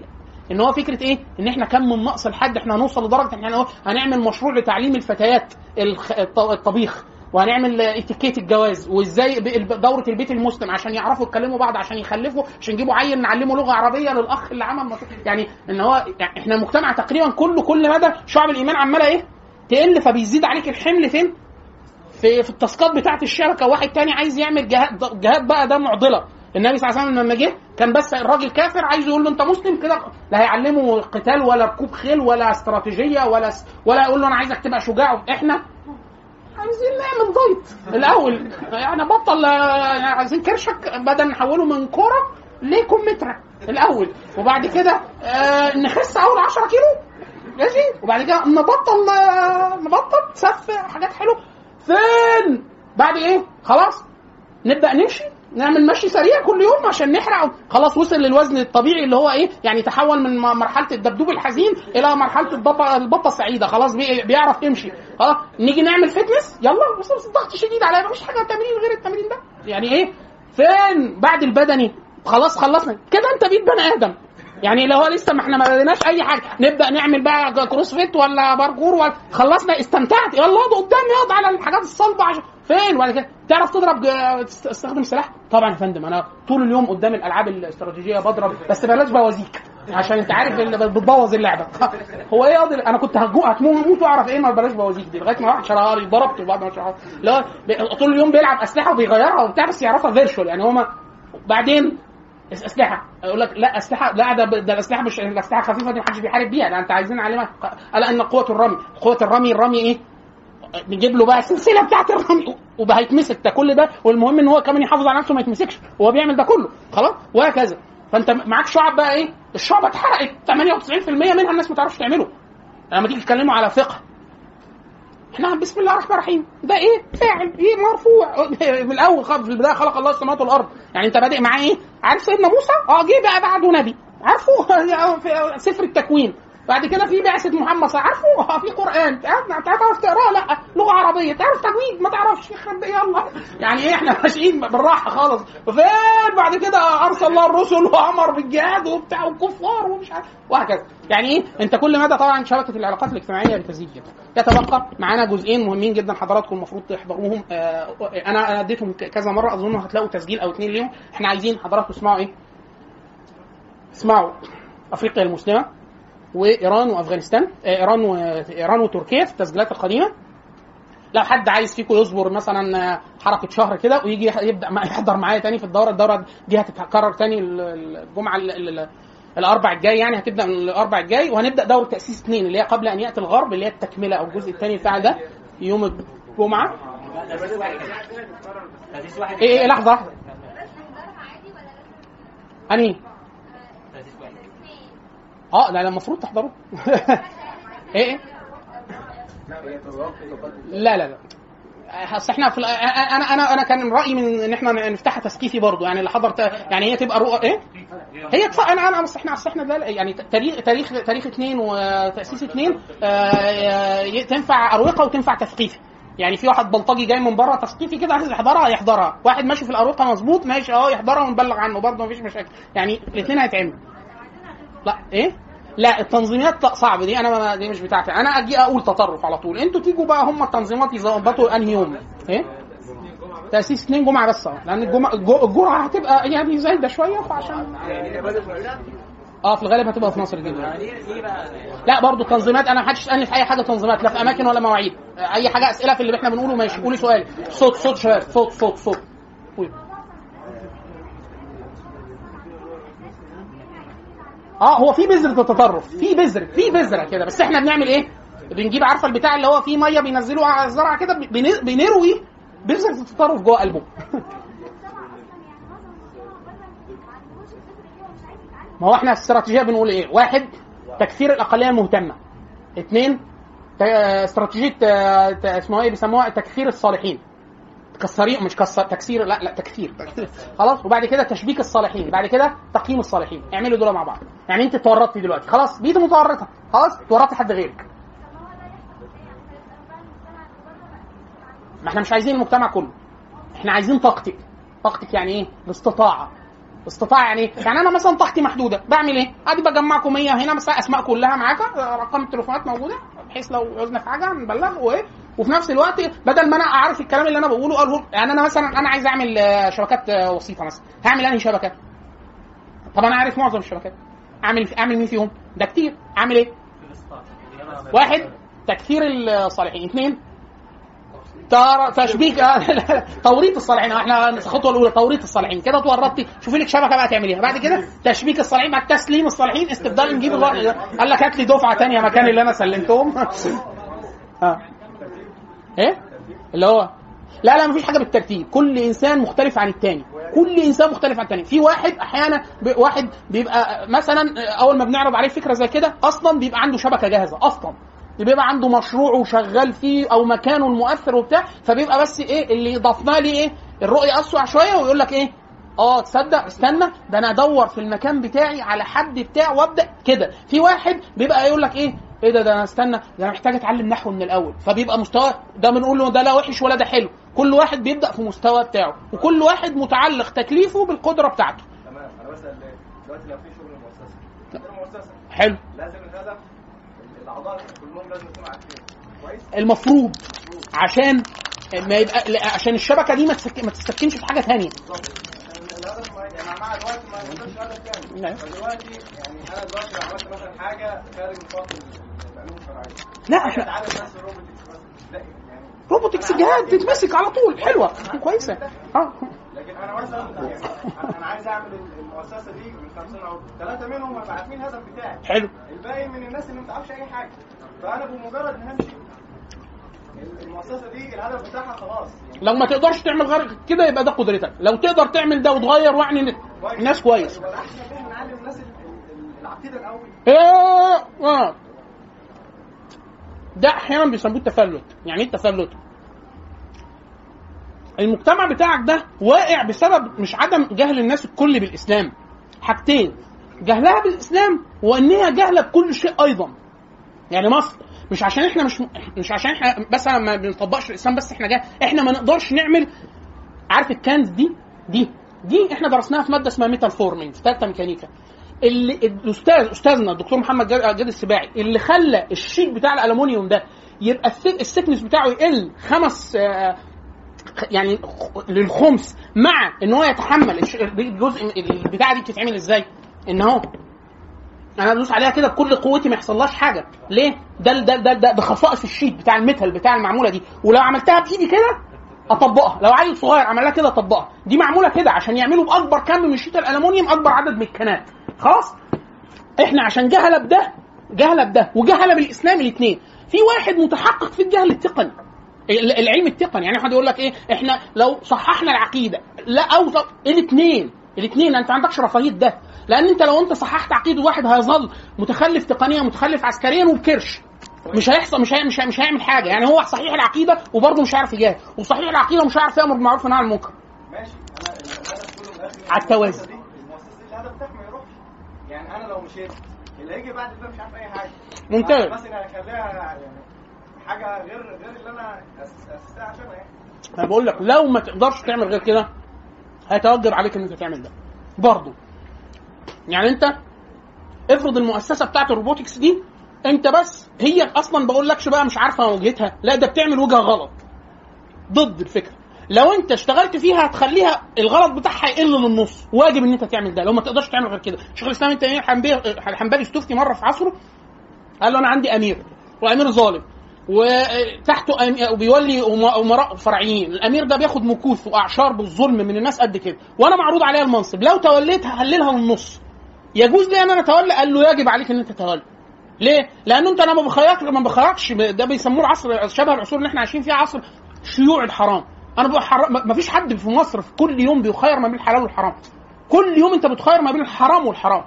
حديث حذيفة بن اليمان لما قال أنتم في زمان من من ترك عشر ما ما يعلم هلك يأتي زمان على الناس من عمل بعشر عشر ما يعمل نجا ليه؟ بسبب شيوع الحرام. يأتي أنتم في زمان من علم خير حديث الحديث من علم الخير من الشر نجا ينجو من علم خير من الشر يأتي زمان على الناس لا ينجو إلا من علم شر الشرين. يعني أنت يعرض عليك شرين. الفقه كل الفقه إن أنت تقول لي ده أقل حرمة فتعمله. رفاهية الن... عشان كده أنا قلت لك فكرة النقاء دي رفاهية النقاء دي مش موجودة. عشان كده في واحد يقول لك إيه؟ طب أنا شغال مش عارف بتاع طب أنا قاعد في دولة كافرة طب أنا شغال مش عارف مؤسسة. إحنا بنقول لو أنت ما تقدرش تعمل كده اعمل ده لأنه أصلا ما فيش غير كده.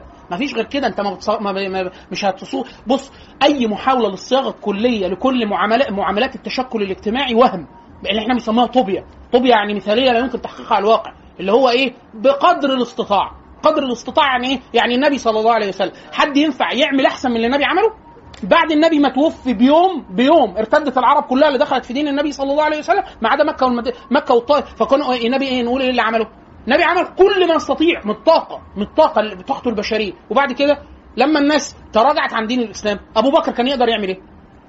في ناس قالوا له طب ما تحافظ على المؤسسة اللي معاك ومش عارف إيه وبتاع قال لهم لا أنا إيه والله لا ينقذ هذا الدين وأنا حاجة أقصى حاجة عملها إن الناس فوجئ إن هي الناس بعد قتال مرير التزمت الناس بتعليم الإسلام مرة أخرى فأنا من النبي بعد اللي عمله ده كله البعثة ووحي وملائكة ومش عارف إيه، كل ده والتاني يوم ما مات العرب كلها ارتدت. فدي المؤسسة اللي هو باللغة المعاصرة يعني اللي عملها دي كلها كل الناس تراجعت إيه اللي حصل؟ ولا حاجة. أما محمد فقد قدم عليه وأما أبو بكر فقد قدم عليه وهكذا. إحنا في الدنيا. يعني إيه في الدنيا؟ يعني تصور الشيء اللي انت ان تصور التأله. يعني إن أنا عايز أضبط كل المعايير. أنا بص أجيب الناس أنضفهم يشربوا لبن كل يوم الصبح يستحموا يغسلوا اسنانهم بسجنال 2 عقيدتهم سليمة. ننقل على الخطوة الثانية دخلهم في ال track اعمل تمارين fitness خلصت انقل. هتكون القيامة قامت بالطريقة اللي انت بتعملها دي. الصحيح إن هو إيه؟ واحد شغال وبتاع يقول لك طب كلنا نربي دقنا ونشتغل. ما تربيش دقنك واشتغل. طب كلنا نتعلم علم اتعلم بس المسائل اللي اللي تمشيك في مساحتك واشتغل. ليه؟ ان انت عندك التسعة خرق على الراتق. إحنا ما بنعرفش نصنع وما بنعرفش نعلم وما عندناش تقنية وما عندناش علوم وما عندناش صحة بدنية وعندنا الصحة العامة فيها أوبئة وعندنا خلل في التصور الطبي وعندنا خلل في التصور الشرعي يعني كل هذه المسائل كل شعب الإيمان دي كم كم الانهيار فيها مهول. فأنت لا يمكن تصور خلاص كل واحد بقدر الطاقه يعني بقدر الاستطاعة. اعمل أقصى حاجة تقدر تعملها أقصى حاجة. تعلم العلم اللي ينجيك في مساحتك والتاني يعمل العمل التجاري اللي المسا... افرض ما عنديش أي مساحة غير إن أنا أقلل يعني أنا شغال في عمل. ربوي.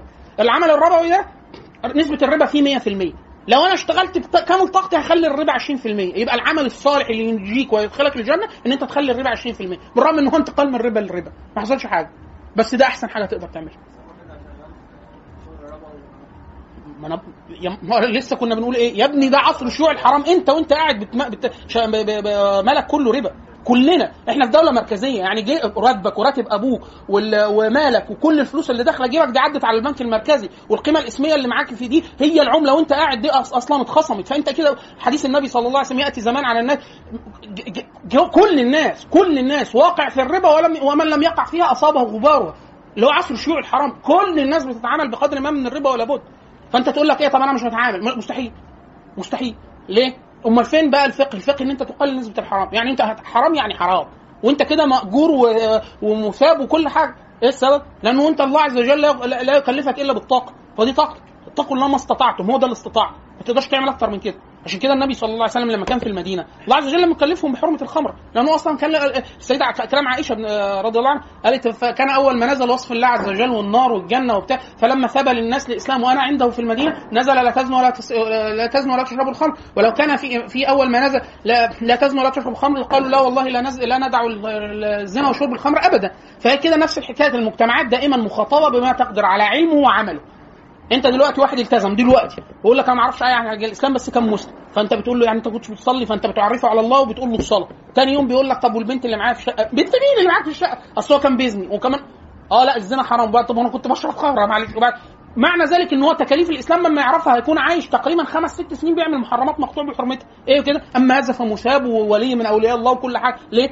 لأنه بيعرف الحاجة بيعرفها وبيتعامل معاها. عملها عرفها ولسه مش عارف يبطل. آه دي بيبطل. واحد عرف إن الخمر حرام ومش عارف يبطل. ما أنا مت- متأكد إن أنا مش هدوس عليها بطلها تاني يوم. خلاص؟ بس هخاطبه بكل حاجة بالتكاليف بالسنن والشرائع وحب الله عز وجل ورسوله والجهاد لو يعرف يجاهد. حديث سيدنا أبو محجن إن راجل كان مج- مجاهد وبتاع في القادسية وهو مدمن خمر سيدنا حمار اللي هو عبد الله مضحك النبي صلى الله عليه وسلم صحابي بيصلي النبي صلى الله عليه وسلم في الصلوات وبيغزو مع النبي صلى الله عليه وسلم وهو مدمن خمر وكان يؤتى بيه كل شوية. وهكذا. فالقصد إن هي تصور النقاء ده أصلا مش متصور ولا حتى. عشان كده النبي صلى الله عليه وسلم فعل ما فعل بقدر الطاقة. ما إذا أمرتكم بشيء فأتوا منه. وما نهيتكم عن شيء فانتهوا. خلاص أنت بتحاول بتحاول تعمل ده وتعمل ده. لا ينقص شيء من الخيرية ولا التكاليف ولا حاجة. خلاص تصور ضبط كل العوامل كل المعايير والتصور عشان كده إحنا دايما بنقول بعض التصورات الإسلامية المعاصرة وبالذات كل النزوع لما يبقى أكثر ناحية التصور السلفي المعاصر بيبقى إيه؟ نزوع طوباوي. اللي هو إيه؟ التفلت من العمل بطلب أعلى شيء في العمل. التفلت زي برضو الجهاد. الجهاد. التف- التفلت من العمل بطلب أعلى شيء. فبتقول لك إيه؟ بيقول لك أنا بتاع الجهاد وتطبيق الشريعة. آه، في حاجة أحسن من كده؟ تفلت من العمل بطلب أعلى حاجة. يعني واحد يقول لك إيه؟ أنت حضرتك ما بتصليش؟ لا أنا مقصر في الفرائض. شرف المؤمن. قيام الليل مش عامله. خلينا في شرف المؤمن. طب يا بيه أنا ما بصليش. يعني أنا ما عنديش طاقة نفسية إن أنا ألتزم بخمس فروض في أوعاد فبتاع فهصلي. يقول لك النبي عارف النبي كان بيص- تصوص قيام الليل.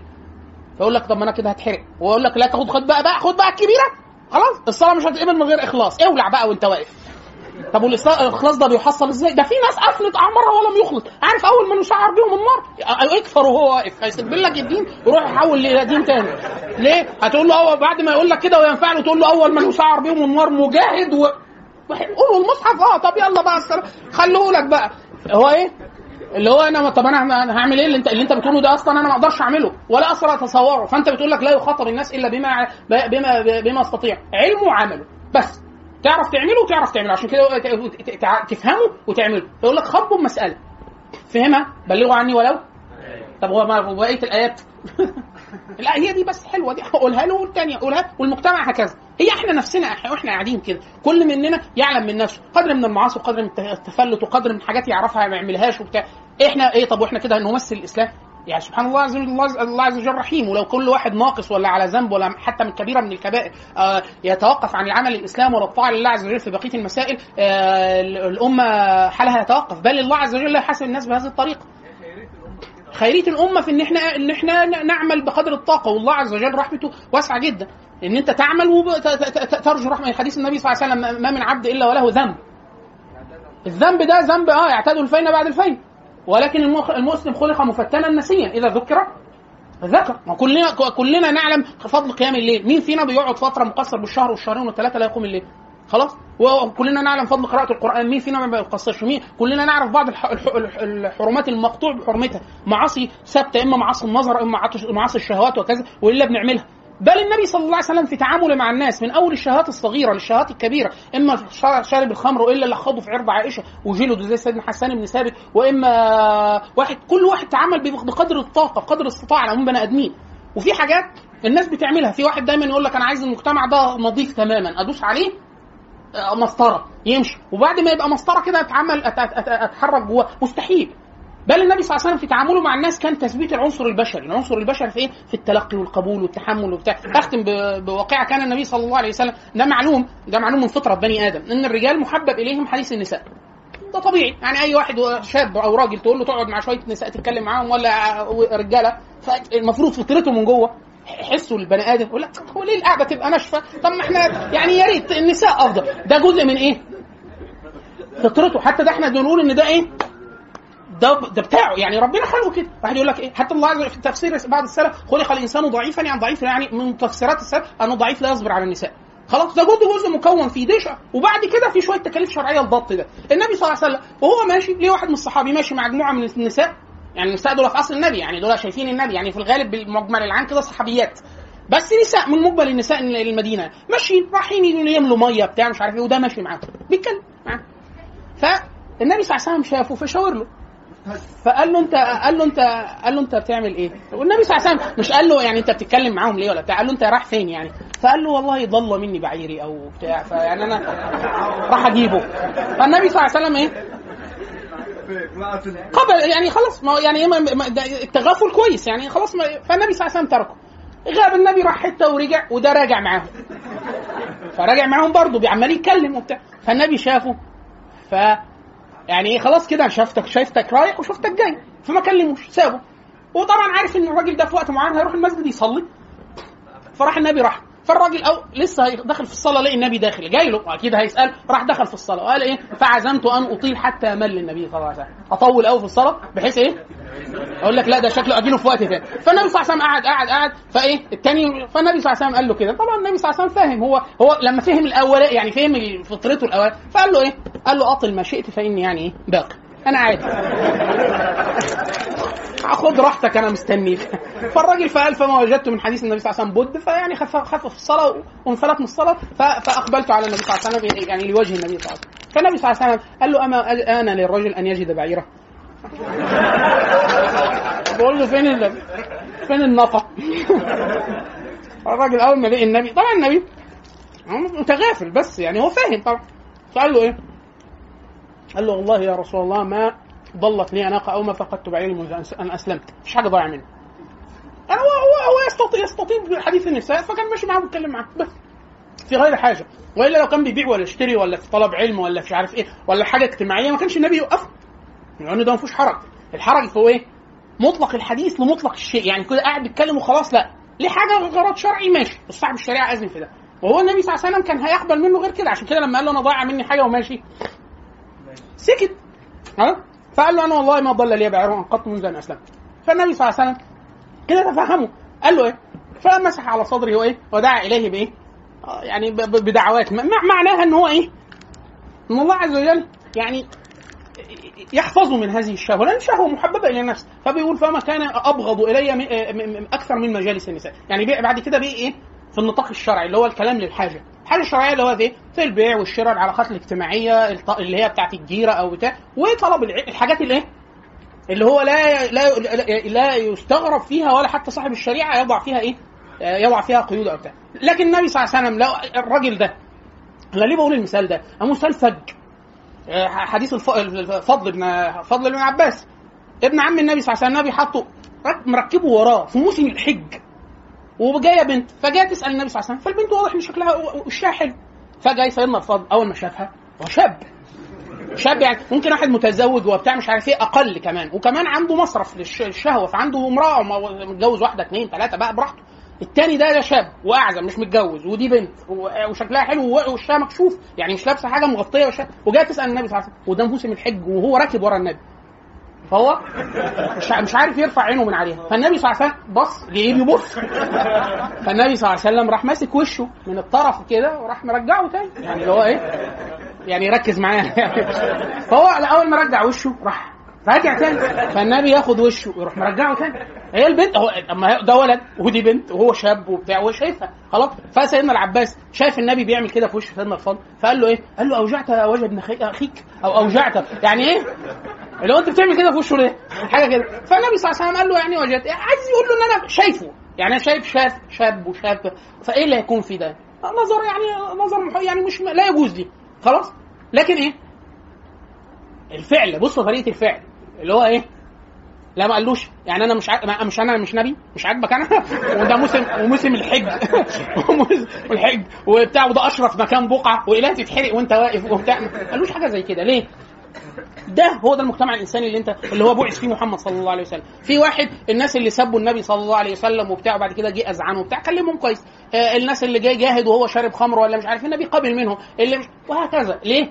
أنت لو طلبت طلبت النقاء وال- والكمال لا تحقق معاك أصغر الصغائر ولا حاجة تعرف تعملها. خلاص؟ فإحنا بنقول إيه؟ عشان كده دايما يقولوا إيه؟ يقولوا العمل العمل العام والأمر بالمعروف والنهي عن المنكر محتاج فقه دقيق جدا. ليه فقه دقيق جدا؟ لأنه في مسائل انت بتخير ما بين شرين فبتختار إيه؟ أقل الضرر. هم ضررين وده حرام وده حرام. يقول لك ينفع أعمل كذا؟ نقول له اعمل. فبيقول لك إيه ده؟ إزاي ده؟ وينفع؟ فإحنا بنقول له إيه؟ آه ينفع. ينفع ليه؟ لأنه هو في مسائل في الفقه في في مسائل اسمها مال مال مختلط أبوك ماله حرام؟ أبوك شغال في حاجة مو فيها نسبة حرام كبيرة جدا. إيه تعمل إيه ده؟ تعمل إيه؟ ففي مسائل اسمها مال المح- المحرم. إن هو إيه؟ تاخد قد إيه وتاكل إيه وتقبل الهدية ولا ما تقبلش هديه والف- الفقيه يقول لك إيه؟ والفقيه يتكلم في المسألة دي وإحنا بنقول ماله حرام؟ فإحنا بنقول آه على حسب أنهي أكبر الحرام أكثر ولا الحرام أقل وأنت أصلا نفقة إيه ودي نفقة واجبة ولا لأ وتتضرر قد إيه؟ كلام كبير جدا. ليه؟ لأنه الفقه لا يتعامل مع أصلا واقع ملائكي ده هو بيتعامل مع إيه؟ النبي صلى الله عليه وسلم مبعوث في ناس لهم شهوات وبتاع وأفهم الناس لشهوات هؤلاء الناس من خلقهم.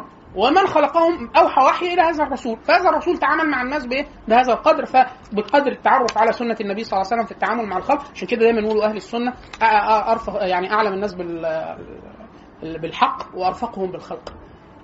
لأنه يعلم إيه؟ هي العبارة عبارة عبارة عباره مرخصة قول قول قول العبارة. آه لا أول درجة من أركان المنكر أن يزول ويخلفه ضد يعني يزول المنكر بالكلية ويخلفه معروف. الثانية؟ أن يقل وإن لم يزل أن يقل المنكر وإن لم يزل بجملته يعني مش كله مش هيبقى صفر. بس بدل ما كان آه، 80 وحدة هيبقى 20 وحدة 15 فتقول لك منكر 80 ولا منكر 15 أكنه بنزين. 80 ولا 90 95 لا لا أقل خلاص دي الدرجة الثانية من إنكار المنكر. الثالثه ليس ان يخلقه ما هو مثله يعني إن أنت هتنكر هتنكر منكر فيتولد. المنكر ده هيزول بس هيزول منكر مساوي له في المقدار برضه منكر. بس أنت أحلت من منكر لمنكر. دي صورة من الإنكار. والصورة الثالثه أن يخلفه ما هو شر منه. يعني تزيل منكر تيجي تزيله يعني واحد سامع واحد بيشتم واحد بامه فده قذف. فتيجي تنصحه فيروح سابب لك الدين. فيعني آه عشان كده الإمام أحمد كان مع الدين هو واحد على واحد فسمعوا التاني بيسبه خلاص؟ فقال له وجب. يعني أمر الأمر معروف عن المنكر فالامام أحمد مسكه من إيده قال له امضي ليس هذا من ذاك. امشي. فقال له إيه؟ ليه؟ ده أنت راح تقول له عيب تشتمه بباباه فيشتمك أنت وباباك وامك ويسيب لك الدين أنتوا الاثنين فأقول لك امضي ليس هذا من ذاك. الشيخ الإسلام ابن تيمية لما التتار دخلوا ديار الإسلام فكانوا يعدوا عليهم شاربين خمرة طينة في الشوارع وبتاع. فيقول له إيه، ناخدهم وناخدهم للقاضي ونفوقهم وبتاع. فقال له لا.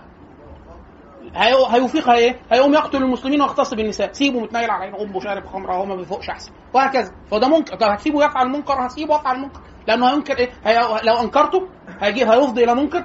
هو شر منه. هو بقى بيقول فالدرجتان الاوليان مشروعتان والثالثه موضع اجتهاد محرم هو ده كلام شيخ ال- ال- الشيخ الإسلام ابن القيم الحنبلي. فبيقول الدرجتين الأولى في الإنكار اللي هو منكر يق... منكر يزول بالكلية أو منكر يقل. دي هذه ال- دي الواجبة وده ده ده ده الفقه الأمر بالمعروف والنهي الثالثه دي اجتهادية. ليه اجتهادية؟ لأن أنت في واحد هيقول لك إيه؟ هم منكر ومنكر بس جنس المنكر ده أقل من جنس المنكر ده. وإن كان أنت أحلت من منكر لمنكر. لكن هو ده برضه حسن. ان أنت بتنكر المنكر إحياء السنة وأحيانا يعني التبديل ده بيعمل حياة للناس. والأخير ده محرم. إن أنت تنكر منكر يفضي إلى منكر أنكر منه. يعني انت انت أصلا قمت لإنكار المنكر. فكأنك أمرت بمنكر أنك أكنك لأنه هو عشان كده دايما يقولوا عشان كده يقولوا يقولوا الأمر بالمعروف والنهي عن المنكر محتاج فقيه فقيه في النفس وفقيه في الشرع. فاحيانا في واحد يقول لك مش محرم؟ آه يبقى ننهى عنه. لا يا سيدي لا يا سيدي. مش كل محرم ينهى عنه. ليه؟ لأن في محرم. لو آه، نهيت عنه يؤدي إلى محرم أنكر منه. خلاص فعشان كده ده مح- محتاج قدر كبير جدا. وبالذات في العصور اللي زي عندنا ده يعني انت إيه اللي هو مش فكرة منكر انت كله مناكر وانت يعني آه يعني زي مثلا واحد مهندس هيشتغل مع مصالح حكومية. مهندس مدني ولا بتاع. هو بيط... بيط... بي... بي... بي... بيتقلب في المنكر. اللي هو يا إما رشاوي يا إما عمال يا إما مواد بناء فيقول لك يبقى حرام شغلة المهندس المدني في مصر. يا بيه ده لازم يشتغل وياكل ويفتح بيته ويتجوز. بتاع فقعد يقول لك طب أمال يعمل إيه؟ يدرس فقه يدرس فقه عشان يعرف إزاي يعمل أقل منكر. وكده يبقى عظيم. ليه؟ لأنه ما يقدرش يعمل غير زي واحد يقول هيخوضوا السياسة في التاريخ المع... في الواقع المعاصر. في واحد يقول لك لا أنا ما اخدش السياسة لأن كلها كفر وبتاع مش عارف إيه. طب ما إحنا عارفين ما إحنا عارفين إن هي كلها كفر. خلاص؟ يروح يق- يقلل المنكر. يقول لك يعني إيه اقلل المنكر؟ آه، يقول لهم خليكم دولة علمانية نظيفة بدل ما أنتوا علمانية قصدي يعني علمانية غير نظيفة يعني أو هكذا. فليه؟ يقول لك لأن العلمانية الأقل ضراوة على الإسلام في المجال العام أحسن من العلمانية العسكرية مثلا. فواحد يقول لك إيه؟ وده ينفع؟ آه ينفع. بس يشترط إيه؟ إنه لا يكذب على الله ورسوله. يعني ما يقولش إن ده مباح ولا جت بالشريعة ولا أمرت بيه ولا الشريعة جت بالديمقراطية ولا يتنيل على عينه. يعني يقول لك إيه؟ هو ده أقل منكر من ده. حلو ده. قول ده أهدى من ده ده أحسن من ده ده أنا عايز حرية الخلق كلهم. واحد بيعبد أرانب ماشي بتاع هتقول آه ينفع كده؟ آه ما هو ده كفر وده كفر بس خلينا في الكفر الاعدل شوية. قول كده بس لا تكذب على الله ورسوله وهكذا إيه؟ بس إحنا نتوقف بس عشان ال- الوقت لأن الوقت كده إحنا بس ال- الجزء اللي هو كان فيه سرد تاريخي برضو. أنا نصيحة رجاء اسمعوا الثلاث محاضرات اللي هو أو المحاضر اللي هو محاضرة أفريقيا المسلمة محاضرة آه، تركيا محاضرة إيران في أي تسجيل من تسجيلات الدورة السابقة أو أو تشتغلوا بالشوية اللي إحنا قلناهم تمارسوا تطرف قراية بتاع تجوا لنا بعد شهر مثلا نكون وصلنا. لأفريقيا المسلمة لتركيا لإيران لأن كل مدى أنا الوقت لما بيقرطف مني بظبط الب- البنطلون بتضرب البدلة بظبط البدلة بتضرب البنطلون يعني ففي الدورة اللي بعد كده بظبط شوية يعني بقول آه لا أنا طولت في دي فجت على دي فبقى. لكن أنا دائما ببقى سعيد ليه؟ لا ليه الغيها ليه؟ لا فكرة إن هو إيه؟ إن إحنا إيه إيه إيه بس قدر ما من التطرف في المش... بص بص وشوف الناس مزدهرة إزاي وبتاع فين الظرف بتاع التكاليف؟ الظرف فين؟ لا كل واحد ما ضميركم سيبوا اللي ما عملش الواجب آخر تكليف يحط خمسة جنيه عند بتوع ال تقول لهم خمسة جنيه أنا نازل أول عباس مثلا هم يفهموا يعني خلاص عشان إحنا هنكملهم. المبلغ يا اخوانا اللي ك- اللي ك- اللي كون معانا أنتوا مجموعة متفوقة. أنا كنت متصور نطلع منكم فلوس أكتر من كده. هم مبلغ إحنا دايما المبلغ لما يكون كسر يعني بنكمله. يعني لو أقل من 1000 بنكمله 1000 لو هو 1000 وحاجة بنكمله ال 1000 ونص وبنبعته لجمعيه المسنين آه، في محافظة سوهاج لغاية ما يكملوا المبنى الثاني اللي بيبنوه. يعني إيه؟ إيه؟ لا ما هم عندهم الجمعيه جمعية ثريه معاها مبنى كبير وبتاع وعاملين دور مجهزين. بس بيكونوا الجزء الثاني الدور الثاني فلسه الفلوس ما ناقصة معاهم. لما بيكملوه أنا ليه بكملهم؟ مكيدة في الدولة. هو أول ما بيكون الدور بيبنيه بيبنيه بس طوب أحمر. بيجيب الشؤون بيقول له تعالى عاين. فبيجي عين يقول له أنا عايز عدد كذا تكييف كذا مروحة كذا غسالة كذا مش عارف إيه وبتاع. وبيحاول الدولة لازم لازم تك... الدولة هي اللي. دي فلوس يعني ده فلوس المسلمين. فاحنا اول ما بنجيب تبرعات للمبنى الناس الدولة غصب بتيجي تعمل لهم بقية ال- التشطيبات وبتاع. بعد كده ده بيسكن تقريبا 30 مسن ولا حاجة برعاية كاملة بأكل بوجبات وبتاع. فوقف دائم. داخل الفلوس دي بتدخل دخل كويس جدا للجمعية. الجمعية دي بتروح لرعاية المسنين طبيا واجتماعيا وبتاع لدرجة إن أبسط خدمات مثلا عشان المسن ما يروحش يتبهدل في إقسام الشرطة مثلا هيطلع بطاقة ويجددها أو مش عارف إيه يجيبوا له حد من الداخلية يجي للمسنين مخصوص حد بتاع علاج طبيعي حد مش فهي حاجة شاملة جدا يعني وميزتها إن هي وقف. وقف جمعية دائمة معلنة الدولة يعني إيه معترفة بيها فما بتعملش حاجة. قولي سؤال. إيه إيه؟ ما جاش؟ يعني عمل وما جاش النهارده؟ فاهي من حضر كل المحاضرات وقام بكل التكليفات فينها لا إزاي؟ لا يا فندم لا. حطوهم لأن إحنا أنا كنت القوة اللي عندي الم- اللي حد يعني مديني الصلاحية دي إن أنا خمسة خمسة كاملين عارفيهم من الدورة. فإحنا هنشوف الرقم ولو طلع كده هفوضه أقول له أنا عندي 15 يعني حاجة زي كده. لغاية دلوقتي كام؟ 11 ولا حاجة. آه صح أنتوا كاتبين اسمائكم كده؟ لا معلش الورقة تاني أنا هحطها هنا. كل اللي كتب اسمه يكتب اسمه ورقم تليفونه اسمه ورقم تليفونه ورقم البطاقه عشان نقول للظابط. لا اسمه وتليفونه والميل اي أو فيس اي حاجة بطريقة تواصل عشان نقول له إيه؟ إن أنت يا إما تيجي تحضر دورة تاني تقول لهم أنا أنا اسمي كذا فيقولوا لك آه أنت ليك آه، يعني أنت ليك دورة كاملة بفلوسك يا إما تاخد فلوسك مباشرة لو أنت عايز. إيه؟ لا مش عارف. لازم الاسم لازم التليفون طريقه تواصل. لأن أنا هديها لحد أنا في الغالب هديها لحد أقول له تواصل مع الناس دي قول لهم كذا كذا كذا بعد التأكيد على الفكرة إيه دي؟ ده إيه؟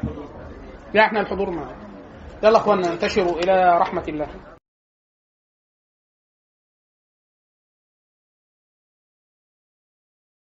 هو الذي بعث في الأميين رسولا منهم يتلو عليهم آياته ويزكيهم ويعلمهم الكتاب والحكمة ويعلمهم الكتاب والحكمة وإن كانوا من قبل لفي ضلال مبين.